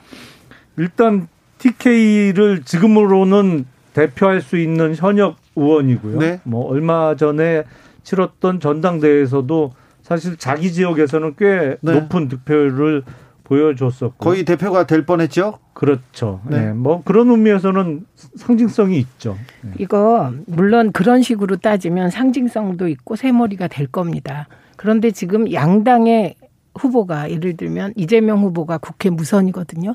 그리고 지금 윤석열 후보는 정치 초년생이에요. 네. 국민들은 왜 이런 사람에게 열광할까? 이쪽 지지자건 저쪽 지지자건. 그래서 저는 그냥 국회의원들끼리는 원내대표 했던 의원이 왔다. 새머리가 됐다. 혹은 이재명 후보도 마찬가지예요. 거물 국회의원 누가 들어왔다. 국회의원들끼린 그렇겠지만 국민들 시각에선 네. 우리는 국회의원들 신뢰 별로 안 하는데 네. 왜 국회의원 영입했다고 저렇게 좋아들 할까? 전혀 다른 게임이다. 과거와는. 네, 네. 요걸 주목해야 될 것 같습니다. 이준석 대표도 그리고 오세훈 시장도 어, 당내에서 가장 강력한 기반을 갖고 있지는 않은 사람들이었어요. 그렇죠. 그런데 아무튼 선거에서 이겼는데 이 영입 경쟁에선 누가 웃을지도 보겠습니다. 557님께서 질문을 했습니다. 질문을 했는데 이 질문의 대답을 김용남 음. 특보께서 해줘야 되겠습니다. 위아래 없는 윤석열 대통령 돼야 되는 이유는 뭡니까? 위아래를 너무 따지는 것도 지금 트렌드에 좀 반하지 않나요? 아, 그래서 홍준표를 탁탁 했구나. 아니, 제가 보기엔 그, 그건 좀 과정이에요. 네. 모션도 그렇게 탁 치지 않았잖아요. 어깨에 이렇게 아, 손을 얹고 토닥토닥이지. 아니, 닥친 게 아니고요. 덩치가 크니까 이게 좀 네. 충격이 갈 거예요. 그런데요. 네. 근데요. 아, 그 실제로 두 분 사이는 그렇게 나쁘지 않은 네네. 걸로 네. 알고 있어요. 네. 그러니까 뭐 그 친밀감의 표시였던 것으로 알고 있고 네. 구체적인 네. 그 워딩은 정확하게는 알겠습니다. 모르겠어요. 근데 그러니까 안 되는 네. 이유는 얘기 대통령이 돼야 되는 위아래가 없기 때문에 없기 때문에 윤석열이 더 정치를 잘할 수 있다 이렇게 그런 뜻은 아니죠. 일단 위아래가 없다는 가정 자체가 좀 사실과 다른 것 같습니다. 저는 예. 저거 안 되는 이유는 저는 있는데 네, 말해도 돼요. 네네. 어, 윤석열 후보가 정치를 시작한 가장 큰 모멘텀은 추미애 장관의 징계였습니다. 그걸 모멘텀으로 어, 정치하겠다고 뛰쳐 나오신 거예요. 그런데 최근 법원에서 추미애의 징계는 정당할 뿐만 아니라 2개월은 2개월은 너무 약해서 면직까지 가능한 사안이다. 그러니까 문재인 정부가 본인을 피팍했다는 근거가 모멘텀이 사라졌기 때문에 이제 정치하실 이유가 좀 약해졌다고 생각합니다. 아니 그러니까 그 1심 결정도 참 이해하기가 어려운 게 그러면 조국 관련한 수사도 하지 말고 수사를 하더라도 면죄부용 주기 어, 살살 하는 눈치 보는 수사를 했어야 되느냐. 아니, 그 그러니까 징계 내용과는 전혀 상관이 없습니다. 요새 그건. 법원 참 이상해졌어요. 알겠습니다. 어머, 저렇게 또 내로남불 법원까지. 정치여권의 시점 여기서 인사드리겠습니다. 김용남, 최민희 두 분 오늘도 감사했습니다. 고맙습니다. 네, 고맙습니다.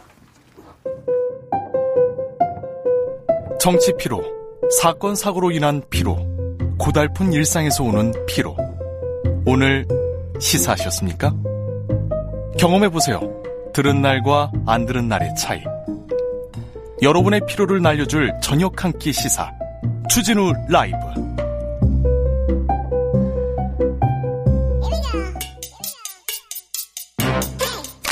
뉴스를 향한 진지한 고민. 기자들의 수다. 라이브 기자실을 찾은 오늘의 기자는 은지옥이요. 시사인 김은지입니다. 네. 김영남 특보가 가면서 어깨 눈에 쳐가지고 그러면서 가셨어요. 네, 알겠습니다. 치면 안 되죠. 네, 네. 네. 자, 첫 번째 뉴스로 가볼까요? 네, 2013년 시작된 유우성 씨의 형사 재판기가 2021년 그러니까 8년 만에 마무리됐습니다. 마무리됐습니까? 네. 마무리 끝났어요? 네, 이제 더 이상 유우성 씨가 어, 음주운전을 하거나 그러지 않은 네. 상황에서는 네. 피고인이 되지 않을 것입니다. 알겠습니다. 간첩 혐의에 대해서는 2015년 최종 무죄가 확정됐죠? 네, 이제 그런데도 또 다른 재판을 받았다라고 하는 게 이번 예? 사건을 이해하는 핵심이라고 할 수 있습니다. 네. 아니 간첩 사건에서 무죄 받았는데 왜 또 재판 받았을까라고 하는 의아함을 이 사건을 이해하는데 가장 핵심인 질문이라고 볼 수 있는데요. 간첩 사건이 있었고요, 조작 사건이 있었거든요. 네, 그게 2014년 간첩 증거 조작이 밝혀졌고 네. 그리고 2015년에 간첩 혐의에 대해서 최종 무죄 선고가 났습니다. 예. 그런데 검찰이 이 그 간첩 선고 2심에서 무죄가 나자 네. 2주 후에 예. 또 다른 사건으로 기소를 했기 때문에 다시 재판을 받게 된 그러니까 거거든요. 그러니까 유성 씨를 간첩이라고 이렇게 처음에는 기소를 했다가 그게 무죄로 밝혀지자 검찰에서 그 다른 죄를 또 물은 거예요. 네, 이제 그렇죠. 그것이 지금 외국한 거래법 위반 혐의라고 할 수 있는데요. 이번에 대법원에서 그 혐의에 대해서 검찰의 기소가 잘못됐다. 심지어 보복이었다. 이런 취지의 인정을 했습니다. 예. 그러니까 사법 역사상 처음 있는 일이기 때문에 네. 굉장히 주목이 되는데요. 네. 검찰이 기소권을 가지고 보복했다라는 사실이 인정이 됐고 네. 그런 기소권이 남용되어서 일반인을 괴롭힐 수 있다라는 선례가 나온 겁니다. 자, 지금까지는 검찰이 기소하면서 수사하면서 괴롭힌 것도 다 공익을 위해서 다 나라를 위해서 했겠지 안 그런 것도 많았어요. 간첩 조작을 어, 어떻게 그렇게 나라를 위해서 했겠어요. 그런데 이거 잘못됐다고 정, 정부에서 이거 잘못됐다 보복 기소 잘못됐다고 지금 판결을 내린 겁니다. 네, 이제 그러니까 그 공수처가 출범하는 2021년 1월 그러니까 올해 1월 이전까지만 하더라도 네. 일반 시민을 재판에 붙이는 권한 기소권은 검찰만 가지고 있었습니다. 수사권과 기소, 기소권을 모두 가지고 있었죠. 네, 그렇다 보니까 검찰권 남용에 대한 비판과 우려가 수없이 제기됐고요. 네. 그 유명한 말이 있습니다. 예. 윤석열 전 검찰총장이 한 말이죠. 검사가 수사권 가지고 보복하면 그게 깡패지 검사입니까? 라고 한 건데요. 지금 검사가 깡패짓 한 겁니다, 이거. 네, 수사권이 아니라 기소권 가지고 결과적으로는 그렇다라고 하는 것이 네. 대법원이 네. 인정한 사항이다라고 하는 게 핵심입니다. 네. 네. 과거에 이 간첩 조작 사건이 일어나자 검찰이 정말 국제적인 망신을 당한 적이 있는데요. 예. 국정원과 검찰이 증거 조작 해서 재판정에 냈고요. 네. 그것이 밝혀져서 2014년 4월 달에 이우성 씨가 무죄를 계속 받았습니다. 자, 그리고는 이렇게 자, 당시에 증거를 조작하고 보복한 검사들 깡패짓한 검사들 어떻게 되고 어떻게 됐어요? 네, 그 두 가지 종류의 검사가 있는데요. 네? 간첩 조작 사건으로 보복 그 기소했던 검사가 있고요. 또 네. 이후에 보복 기소한 검사 이렇게 두 가지 그룹으로 보면 되는데요. 자, 간첩으로 증거 조작한 검사들. 네, 담당 검사인 이문성 이시원 검사는 불기소되었는데요. 네. 그 당시에 검찰은 국정원 직원만 기소를 하고요. 네. 검사들에 대해서는 국정원 직원에게 속았기 때문에 죄가 없다 이렇게 판단했습니다. 자. 대신에 내부 징계를 했는데요. 네. 두 사람을 정직 1개월 처분했습니다. 정직 그리고, 1개월. 예, 그리고 지휘 라인에 있던 최성남 서울중앙지검 공안 일부장은 네. 감봉 네. 1개월 처분했고요. 네. 그리고는 그 외국한 거래법 위반 혐의로 소위 보복 기소한 당시 안동환 서울중앙지검 형사 2부 검사가 있고요. 네. 여기에 지휘 라인에는 서울지검 이두봉 형사 2부장, 네. 신유철 1차장, 김수남 지검장이 있는데 네. 유우성 씨와 그의 변호인단은 공소권 남용한 검사와 지휘라인을 공수처에 고소하고 네. 국가배상 손해 민사소송 진행 절차 시작하겠다 이렇게 밝혔습니다. 네네. 자 이두봉 부장은 지금 인천지검장으로 있어요. 네, 그리고 그전에는 대장, 대전지방검찰청에서 원전 기소를 책임졌다, 이렇게 해서 지금 이름이 또다시 나오고 있습니다. 네, 이두봉 검사는 지금 인천지검장, 아 승진했네요. 좋은 데 있네요. 저기 이시원 검사는 그만뒀죠? 네, 두 사람 다 그만뒀고요. 지금 변호사 역할을 하고 있습니다. 최행관 검사도 그만뒀습니까? 네, 지금, 네, 그 부분은 제가 정확하게 확인을 그래. 못했는데요. 네. 당시에 공판을 담당했던 검사이고요. 그 당시에 이제 네. 수사 기소를 담당했던 사람, 그러니까 간첩 혐의에 대해서 수사 기소를 담당했던 검사는 이시원 한정화 검사, 네. 그리고 공판을 담당했던 검사는 이시원 이문성 최행관 검사 이렇게 됩니다. 네. 이시원 검사는 저한테도 구속영장을 치려고 저를 아, 모지 모질게도 수사를 했던 그 사람인데요. 네, 알겠습니다. 반가운 얼굴들이 그대로 있네요. 아 그런데 이 정권에서도 승승장구하고 막 승진하고 인천지검장까지 됐다니 참 놀랍습니다. 자, 다음 뉴스로 가볼까요?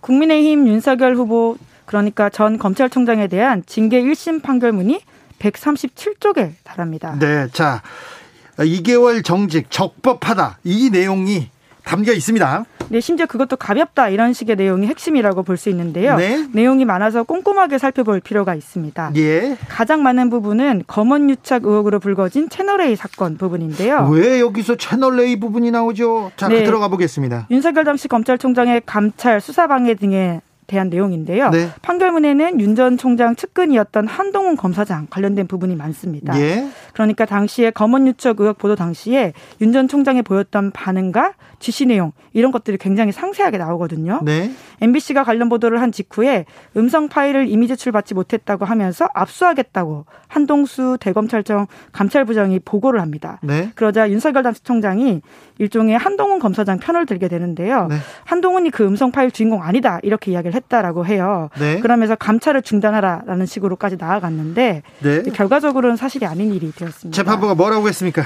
네, 두 사람 사이가 굉장히 각별하기 때문에 이러한 짓이라는 것이 부당하다라고 판결했다라고 보면 되는데요. 네. 직역 등 지속적인 친분 관계로 인해서 일반인 관점에서 공정한 직무 수행이 어렵다고 판단될 수 있는 관계다. 라고 이야기하면서 그렇기 때문에 이와 같은 지시가 부적절했다. 공정성을 보장하기 어려웠다.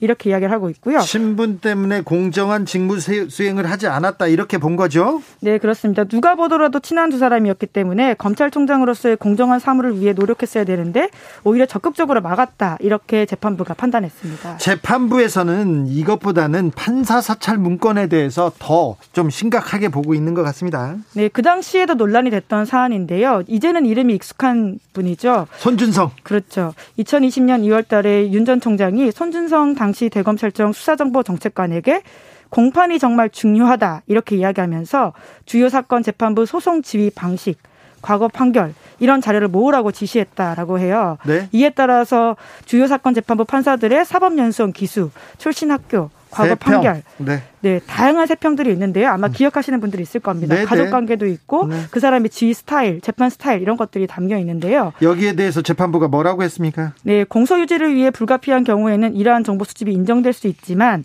당시에 윤석열 전 총장이 지시한 정보 수집은 이러한 경우에 해당하지 않는다 이렇게 판단했습니다.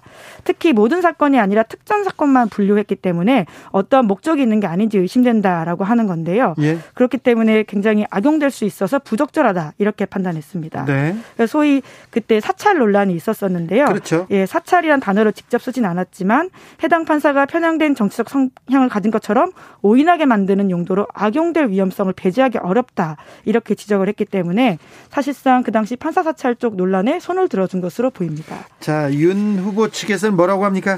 이게 부당한 징계다 이렇게 계속 그 이야기를 하고 있고요. 항소하겠다고 바로 밝혔거든요. 네. 게다가는 지금 이 1심 판결을 수용하라라고 하는 더불어민주당 지적에 대해서 민주주의 모르고 하는 말이다 이렇게 반박을 하게 됐었습니다. 네. 당사자는 그 판결이 맞지 않다고 생각해서 항소하는 거라면서 정해진 사법 시스템에 따라서 하는 것이기 때문에 언급할 가치가 없다 이렇게 답했다고 합니다. 윤석열 후보의 정계 지출 대선 출마의 가장 큰 명분 중에 하나가 이유 중에 하나가 본인에 대한 정치적 탄압, 부당한 징계 얘기했습니다. 나 이렇게 부당하게 이게 법치주의를 파괴했다고 하면서 어, 부당한 징계였다고 했는데 재판부에서는 어, 재판부에서는 이 정직 2개월 적법했다, 적법했다고 얘기합니다. 윤 후보의 정치적 명분에 대해서 다시 한번 생각해 보게 됩니다. 자, 마지막으로 만나볼 뉴스는요? 네, 요즘 영국의 양돈 업계가 패닉 상태라고 합니다. 아, 그래요? 네, 브렉시트 여파라고 볼 수 있는데요. 네. 영국의 EU 탈퇴 여파로 외국인 노동자 입국이 어려워졌기 때문이라고 합니다. 네. 그러니까 소위 대지를 도축하는 일들은 영국인들이 꺼려하는 일이기 때문에 사실 영국 농장에 저기 동구권 있지 않습니까? 동유럽에 조금 가난한 노동자들, 예. 가난한 노동자들이 많이 와서 일하거든요. 전 세계적으로 이제 그런 것들이 있죠. 각국의 나라들이 노동자들이 피하는 일들을 외국인 노동자가 채우는 것들이 한국도 분명히 있는데요. 그런데요. 예, 돼지 6천 마리가 고기로 가, 공되지 못해서 심지어 총으로 쏴 죽인 후 소각하거나 파묻는 경우까지 발생하고 있다라고 합니다. 아, 돼지는 많은데 지금 이게 도축을 못해서 그렇다고요? 네, 매주 1만 마리를 도축하지 않고 죽여야 할 판이다 이런 보도까지 나오고 있는데요. 네. 말씀처럼 동유럽 출신 도축 인력들이 고국으로 돌아갔고요. 코로나 사태 여파도 있다라고 합니다. 비자 못 받아서 못 들어왔구나 또. 네, 이제 돌아갔는데 네. 이후에 탈퇴하고 나서부터는 그게 쉬운 상황이 아니거든요. 예. 그러니까 그러다 보니까 돼지고기 출하량이 평소보다 4분의 1 급감해서 고기값이 또 올라가고 있는 조짐이 있다라고 합니다. 그런데 음 팬데믹에 코로나도 가장 치명타를 입은 데다가 브렉시트 후유증까지 영국 상황이 조금 좋지 않아 보입니다. 네, 그러다 보니까 신조어까지 나왔는데 브렉스 데믹이라고 해서 브렉시트와 팬데믹을 합쳐가지고 하는 이야기라고 하는데요. 네. 물론 다른 나라도 그런 팬데믹 영향을 받고 있지만 영국은 이것을 이중 고통 겪고 있다 이렇게 가디언이 지적하고 있습니다. 브렉시트 이후에 영국 가서 일하기 어렵거든요. 비자 받기 어려워요. 네, 이제 그러다 보니까 산업 현장을 떠받치고 있는 외국인 노동 인력이 매우 부족해서 곳곳에서 아우성이라고 하는데 네. 대지 도축 현장만이 아니라 글로벌 물류, 물류 대란 그리고 에너지 폭등 이런 것들이 겹치면서 영국 경제가 큰 어려움을 겪을 거다라는 이야기가 나오고 있습니다.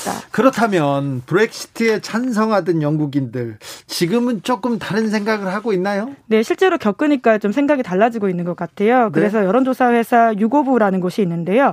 여기에서 응답한 것을 보면 브렉시트에 대해서 잘못 되어가고 있다라는 응답이 지난 6월만 하더라도 38%였거든요. 네. 그런데 9월 조사 3개월 만에 50%를 넘었습니다. 그런데 또 여기는요 투표철만 오면 또 이게 또 달라졌거든요. 예, 다양한 상황으로 또 선동하는 정치인들이 등장하기 때문에 어떻게 될지는 모르겠지만요. 네. 적어도 브렉시트의 어떤 후유증이라고 할 수 있는 것들이 실제로 일어나고 있고 그에 대해서 당장 영국인들이 피부로 느끼고 있다라고 하는 것이 핵심일 수 있을 것 같은데 아무튼 돼지 관련해서는 어떤 방법을 내야 될 것 같은데요. 네, 크리스마스 이전까지 돼지 도축 인력 800명을 입국시키겠다. 그래서 비자 발급 요건 완화하겠다라고 했는데요. 네.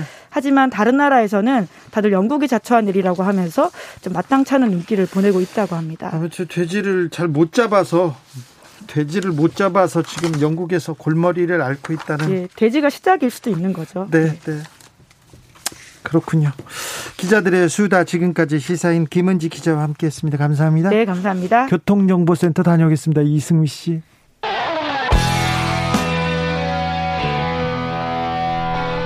스치기만 해도 똑똑해진다. 드라이브 스루 시사 주진우 라이브.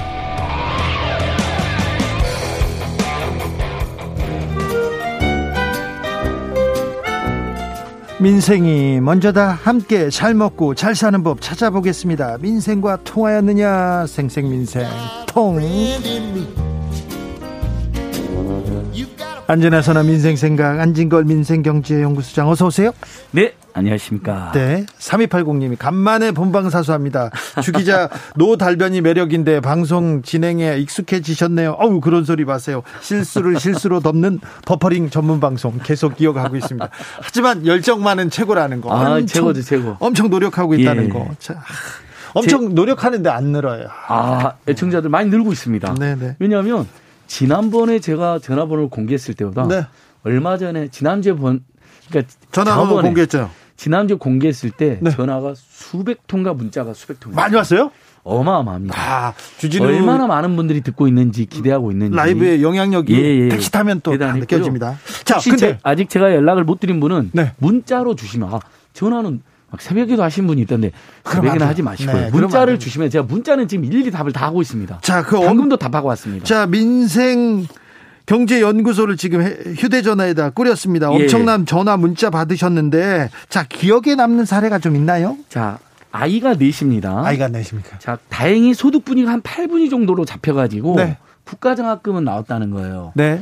근데 기숙사 배정에서는 소득 분위가 8분위니까 상대적으로 고소득자로 몰려가지고 탈락했다는 겁니다. 네. 근데 아이가 넷이면 아이가 하나인 대학생 부모보다 힘들죠.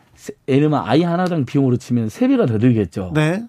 그런데 그냥 소득 분위가 높다는 유만으로 지출은 훨씬 많이 되는데. 네.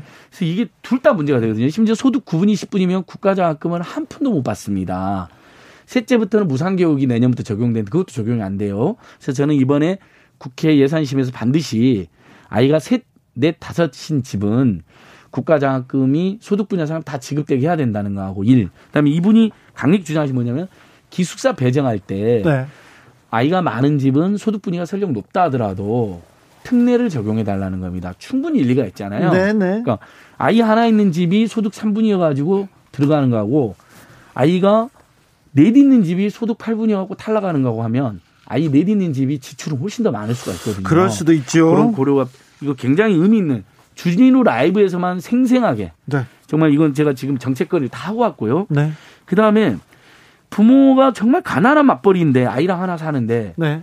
국민지원금이 탈락해 버린 거예요. 아, 그래요? 알고 봤더니 맞벌이 특례가 되려면 엄마 아빠가 한 명은 직장인이고 한 명이 자영업자일 때 올 연소득이 300만 원 이상이어야 되는 거예요. 맞벌이로 특례가 되려면. 네. 근데 연소득이 290만 원이었던 거예요. 아이고. 그 10만 원 차이 때문에 맞벌이 특례, 그러니까 3인 가족이어도 맞벌이면 4인 가족으로 건강보험료 기준이 되거든요. 네. 그래서 정말 너무너무 아슬하게 탈락했어요. 그래서 네. 이런 경우는 맞벌이 특례를 적용해 주는 게 맞다. 네. 아니 300만 원 이상을 벌면 맞벌이 특례고 290만 원 벌면 맞벌이 특례가 안 된다는 게 말이 안 된다. 이것도 저희가 건의를 하고 있고요. 그 다음에 이 동대문 의료 하시는 분 정말 이건 정말 정부 당국자들 들고 우리 애청자들 동의하실 거예요. 국민들께서도 의료지만은 어, 사람들이 오고 가는 게 너무 줄어들고 뭐 인원 제한도 있고 그러니까 장사가 너무 안 되는 거예요. 매출이 절반 이상 줄었는데 이번에 손실 보상에서 저에 대해서 너무 속상해서 연락을 하신 거예요. 왜? 이번 손실 보상은 10월 27일부터 시작되는데 영업 금지와 영업 제한된 업종만 손실 보상을 해 주는 거예요. 예. 근데 많은 분들이 지금 연락을 주신 게 뭐냐면 그 영업 금지나 영업 제한 업종에 물건을 대는 사람입니다요. 네. 영업금지 영업 제한에 물건 되는 사람도 어떻게 됐을까요?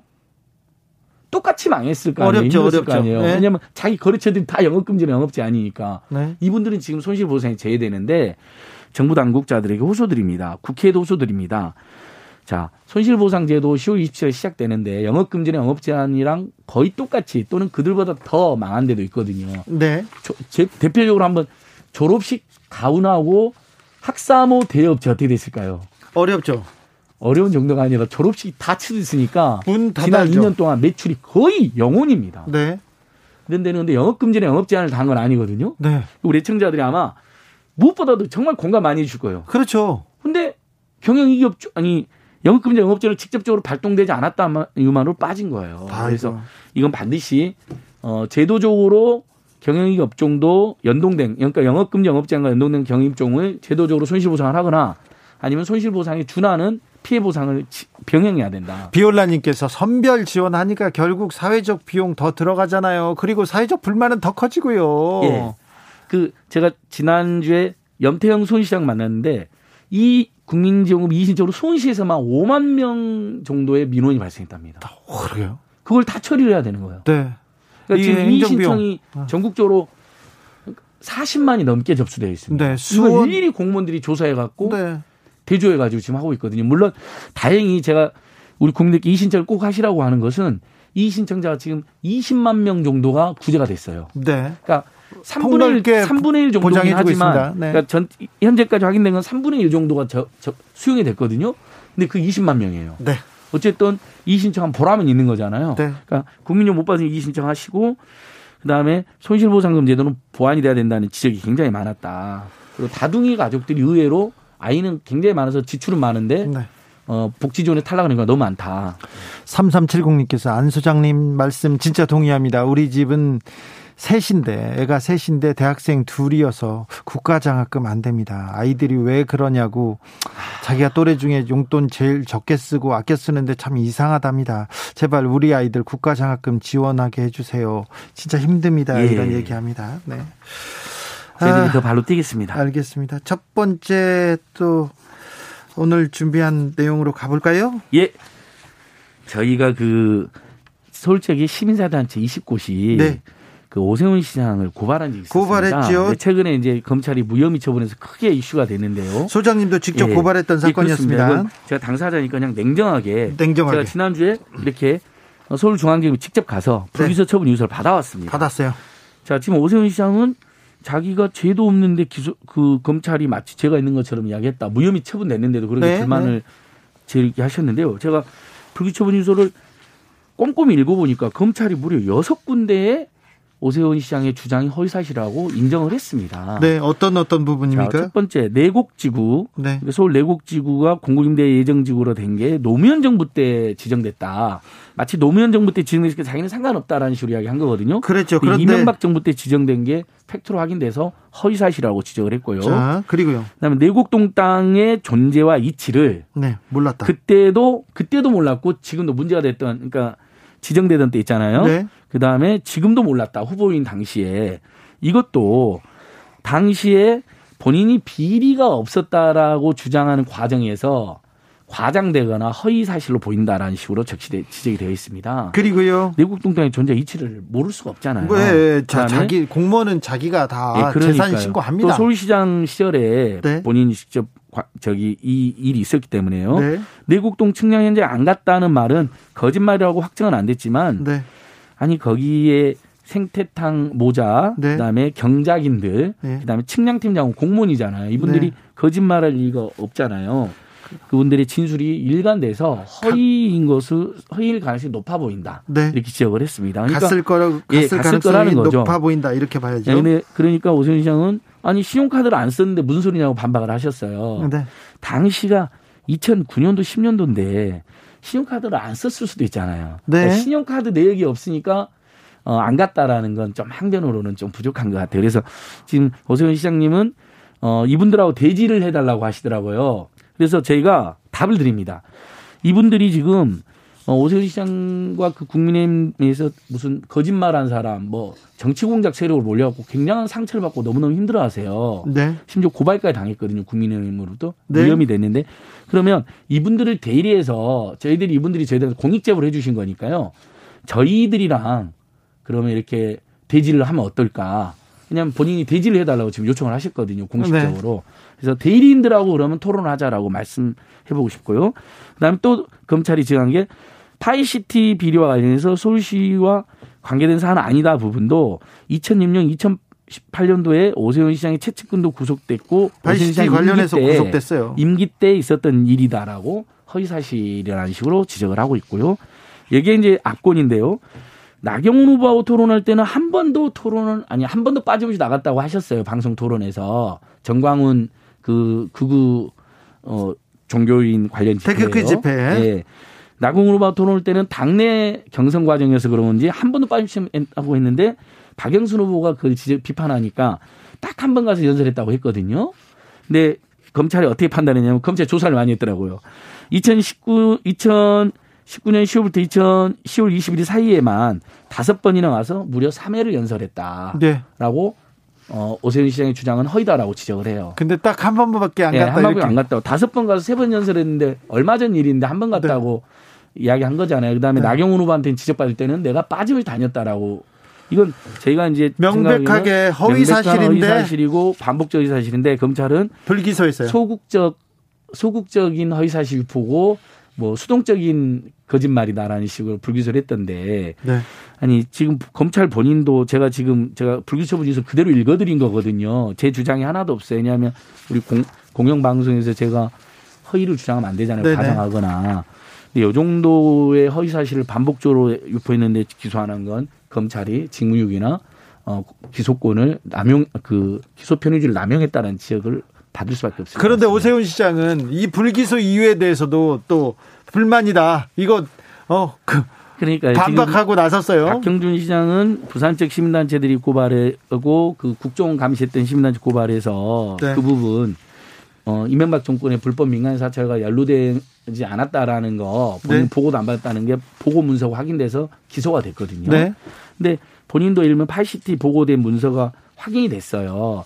그래서 경찰이 기소견으로 송치까지 했어요. 80T하고 정광훈 목사 건은요 같이 다녔다 여러 번. 네. 근데 무혐의 처분됐으면 검찰 처분에 감사 저는 검찰 처분에 감사일지 할때 오히려 대지를 안 해줬다. 그다음에 신용카드 사용 안 해, 신용카드 사용액이 안 나왔다라면서 억울하다. 억울하다는데 저는 그러면 이 좋습니다. 저희가 대지를 추진하는데 이분들이 너무 힘드시면 이분들의 공익적인 대리인이던 있 서울 지역 공익시민단체들하고 한번 어 면담을 공개적으로 토론하자라고 제안드리고 싶습니다. 토론하겠어요. 아니 근데 어? 본인이 대지를 해달라고 지금 블로그에 발표를 하셔서 알겠어요. 네. 자. 지금 전세 대출 규제 여파 예. 때문에 예. 그런지 가계 대출 점점 어려워진다고 계속 지금 아우성이 들립니다. 예.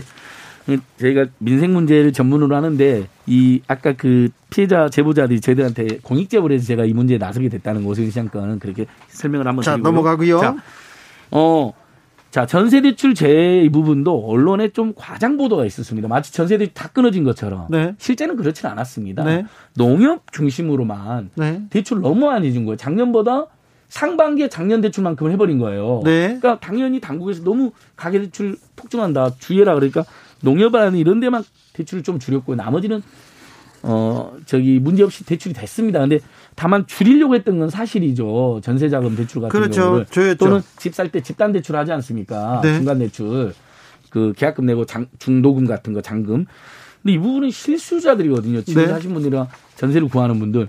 이건 당연히 문제가 있죠. 그래서 네. 대통령까지 나서서 지적을 했고 네. 그래서 전세자금 대출은 다 재개가 됐는데 네. 문제는 대출을 줄인다는 미명하에 대출 금리를 5%까지 육박시켰다는 겁니다. 아, 너무 많이 올리는 거 아니에요? 그러니까 코로나 때문에 다 힘든데 금융기관은 이미 상반기에 작년 영업이익에 준하게 지금 영업이익을 누렸어요. 상반기에. 예? 네. 어마어마한 거죠. 네. 근데 대출을 줄인다는 미명하에 대출 금리를 올리고 있는 겁니다. 예. 그럼 변동 금리였던 분들이라든지 신규 대출 하신 분들은 엄청난 피해를 보는 거거든요. 저는 이 문제는 어 금융위원회에서 대출을 줄이는 것하고 대출 금리를 올리는 것을 병행해서는 안 된다. 대출은 좀 줄이더라도 네. 전세자금 대출이나 집을 실제 사는 분들의 대출, 실수요자들의 대출, 투기 수요가 아닌 대출을 함부로 규제해서 안 된다는 이야기 하나 한 거 하나 하고 그다음에 이미 돈을 빌려갖고 코로나19 때문에 어려워서 돈 빌린 분들한테 금리를 올리거나 꼭 필요한 분한테 금리를 올려서 대출해 주는 건 굉장한 폭력이다, 경제 폭력이다라는 네. 지적을 꼭 해드리고 싶습니다. 알겠습니다. 말씀 잘 들었습니다. 생생민생통 안진걸 소장 함께했습니다. 감사합니다. 예, 고맙습니다. 오늘도 수고하고 지친 자들이여 여기로 오라.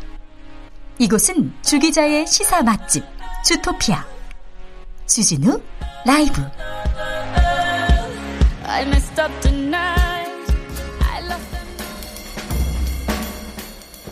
느낌 가는 대로 그냥 고른 뉴스 여의도 주필 한국 연상 이미지 세계지도 K-팝, K-food 영향력 확인 뉴시스 기사입니다. 한국 하면 어떤 이미지가 떠오르세요? 이걸 어, 한국국제문화교류진흥원에서 조사를 했어요. 그런데 1위는 K-팝이었습니다. 2위는 한식이었고요. 3위는 IT 제품이었습니다. 아, K-팝과 한식, IT, 한국 문화에 대한 관심이 높아진 건데 잘 생각해 보시자고요. 5분, 5년 전에, 10년 전에 한국에 대한 인상 이렇게 하지 않습니까? 한국 전쟁, 미사일 쏘는 게 한국 한반도 위협, 그게 거의 1, 2를 다퉜고요. 그 데모, 학생들의 데모, 격렬한 데모, 그리고 김일성, 김정일 위협 이런 이미지를 우리가 완벽하게 벗어나고 있습니다. 한국 문화의 힘이 지금 계속해서 세계에 영향을 미치고 있다고 평가되고 있습니다.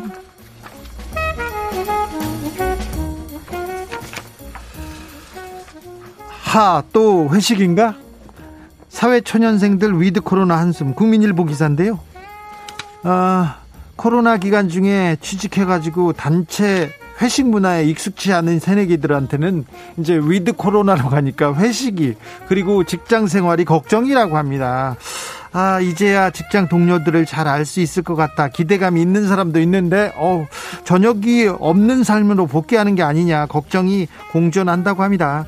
어, 지금은 직장인들이, 음, 코로나 시대 직장인들은 회식 같은 게 없고 저녁에 다른 약속이 없으니까 외국어도 배우고 운동도 하고 퇴근 후에 일정이 빼곡하다고 합니다. 자기 개발도 열심히 한답니다. 그런데 회식을 가, 꼭 가야 되냐 이런 질문이 쏟아지고 있고요. 어, 노래방 가서 노래를 불러야 되냐, 어떤 노래를 불러야 되는지, 어떤 옷을 입어야 되는지 그런 것도 저기 인터넷 인터넷 창에다가 물어보는 그런 질문이 쏟아지고 있다고 합니다. 어, 벌써 단체 회식이 어, 시작될까봐 부담스럽다는 이런 사람도 있는데 음, 부장님들, 상무님들, 사장님들, 사회 초년생들에 대한 조직 차원의 배려가 좀 필요한 것 같습니다. 아, 뭐 술자리에서 회식 자리에서 밥 자리에서 배우는 게 적지 않은데 그래도 이걸 부담스러워하니까 부담스러워하면 굳이 밥 먹이고 술 먹이고 막 그렇게 다 가자 뭐 이게 꼭 이렇게 좋은 일은 아니라고 합니다. 요새 젊은 세대들이 그렇습니다. 저는 저도 좀 조심하겠습니다. 네. 최진우 라이브 여기서 마치겠습니다.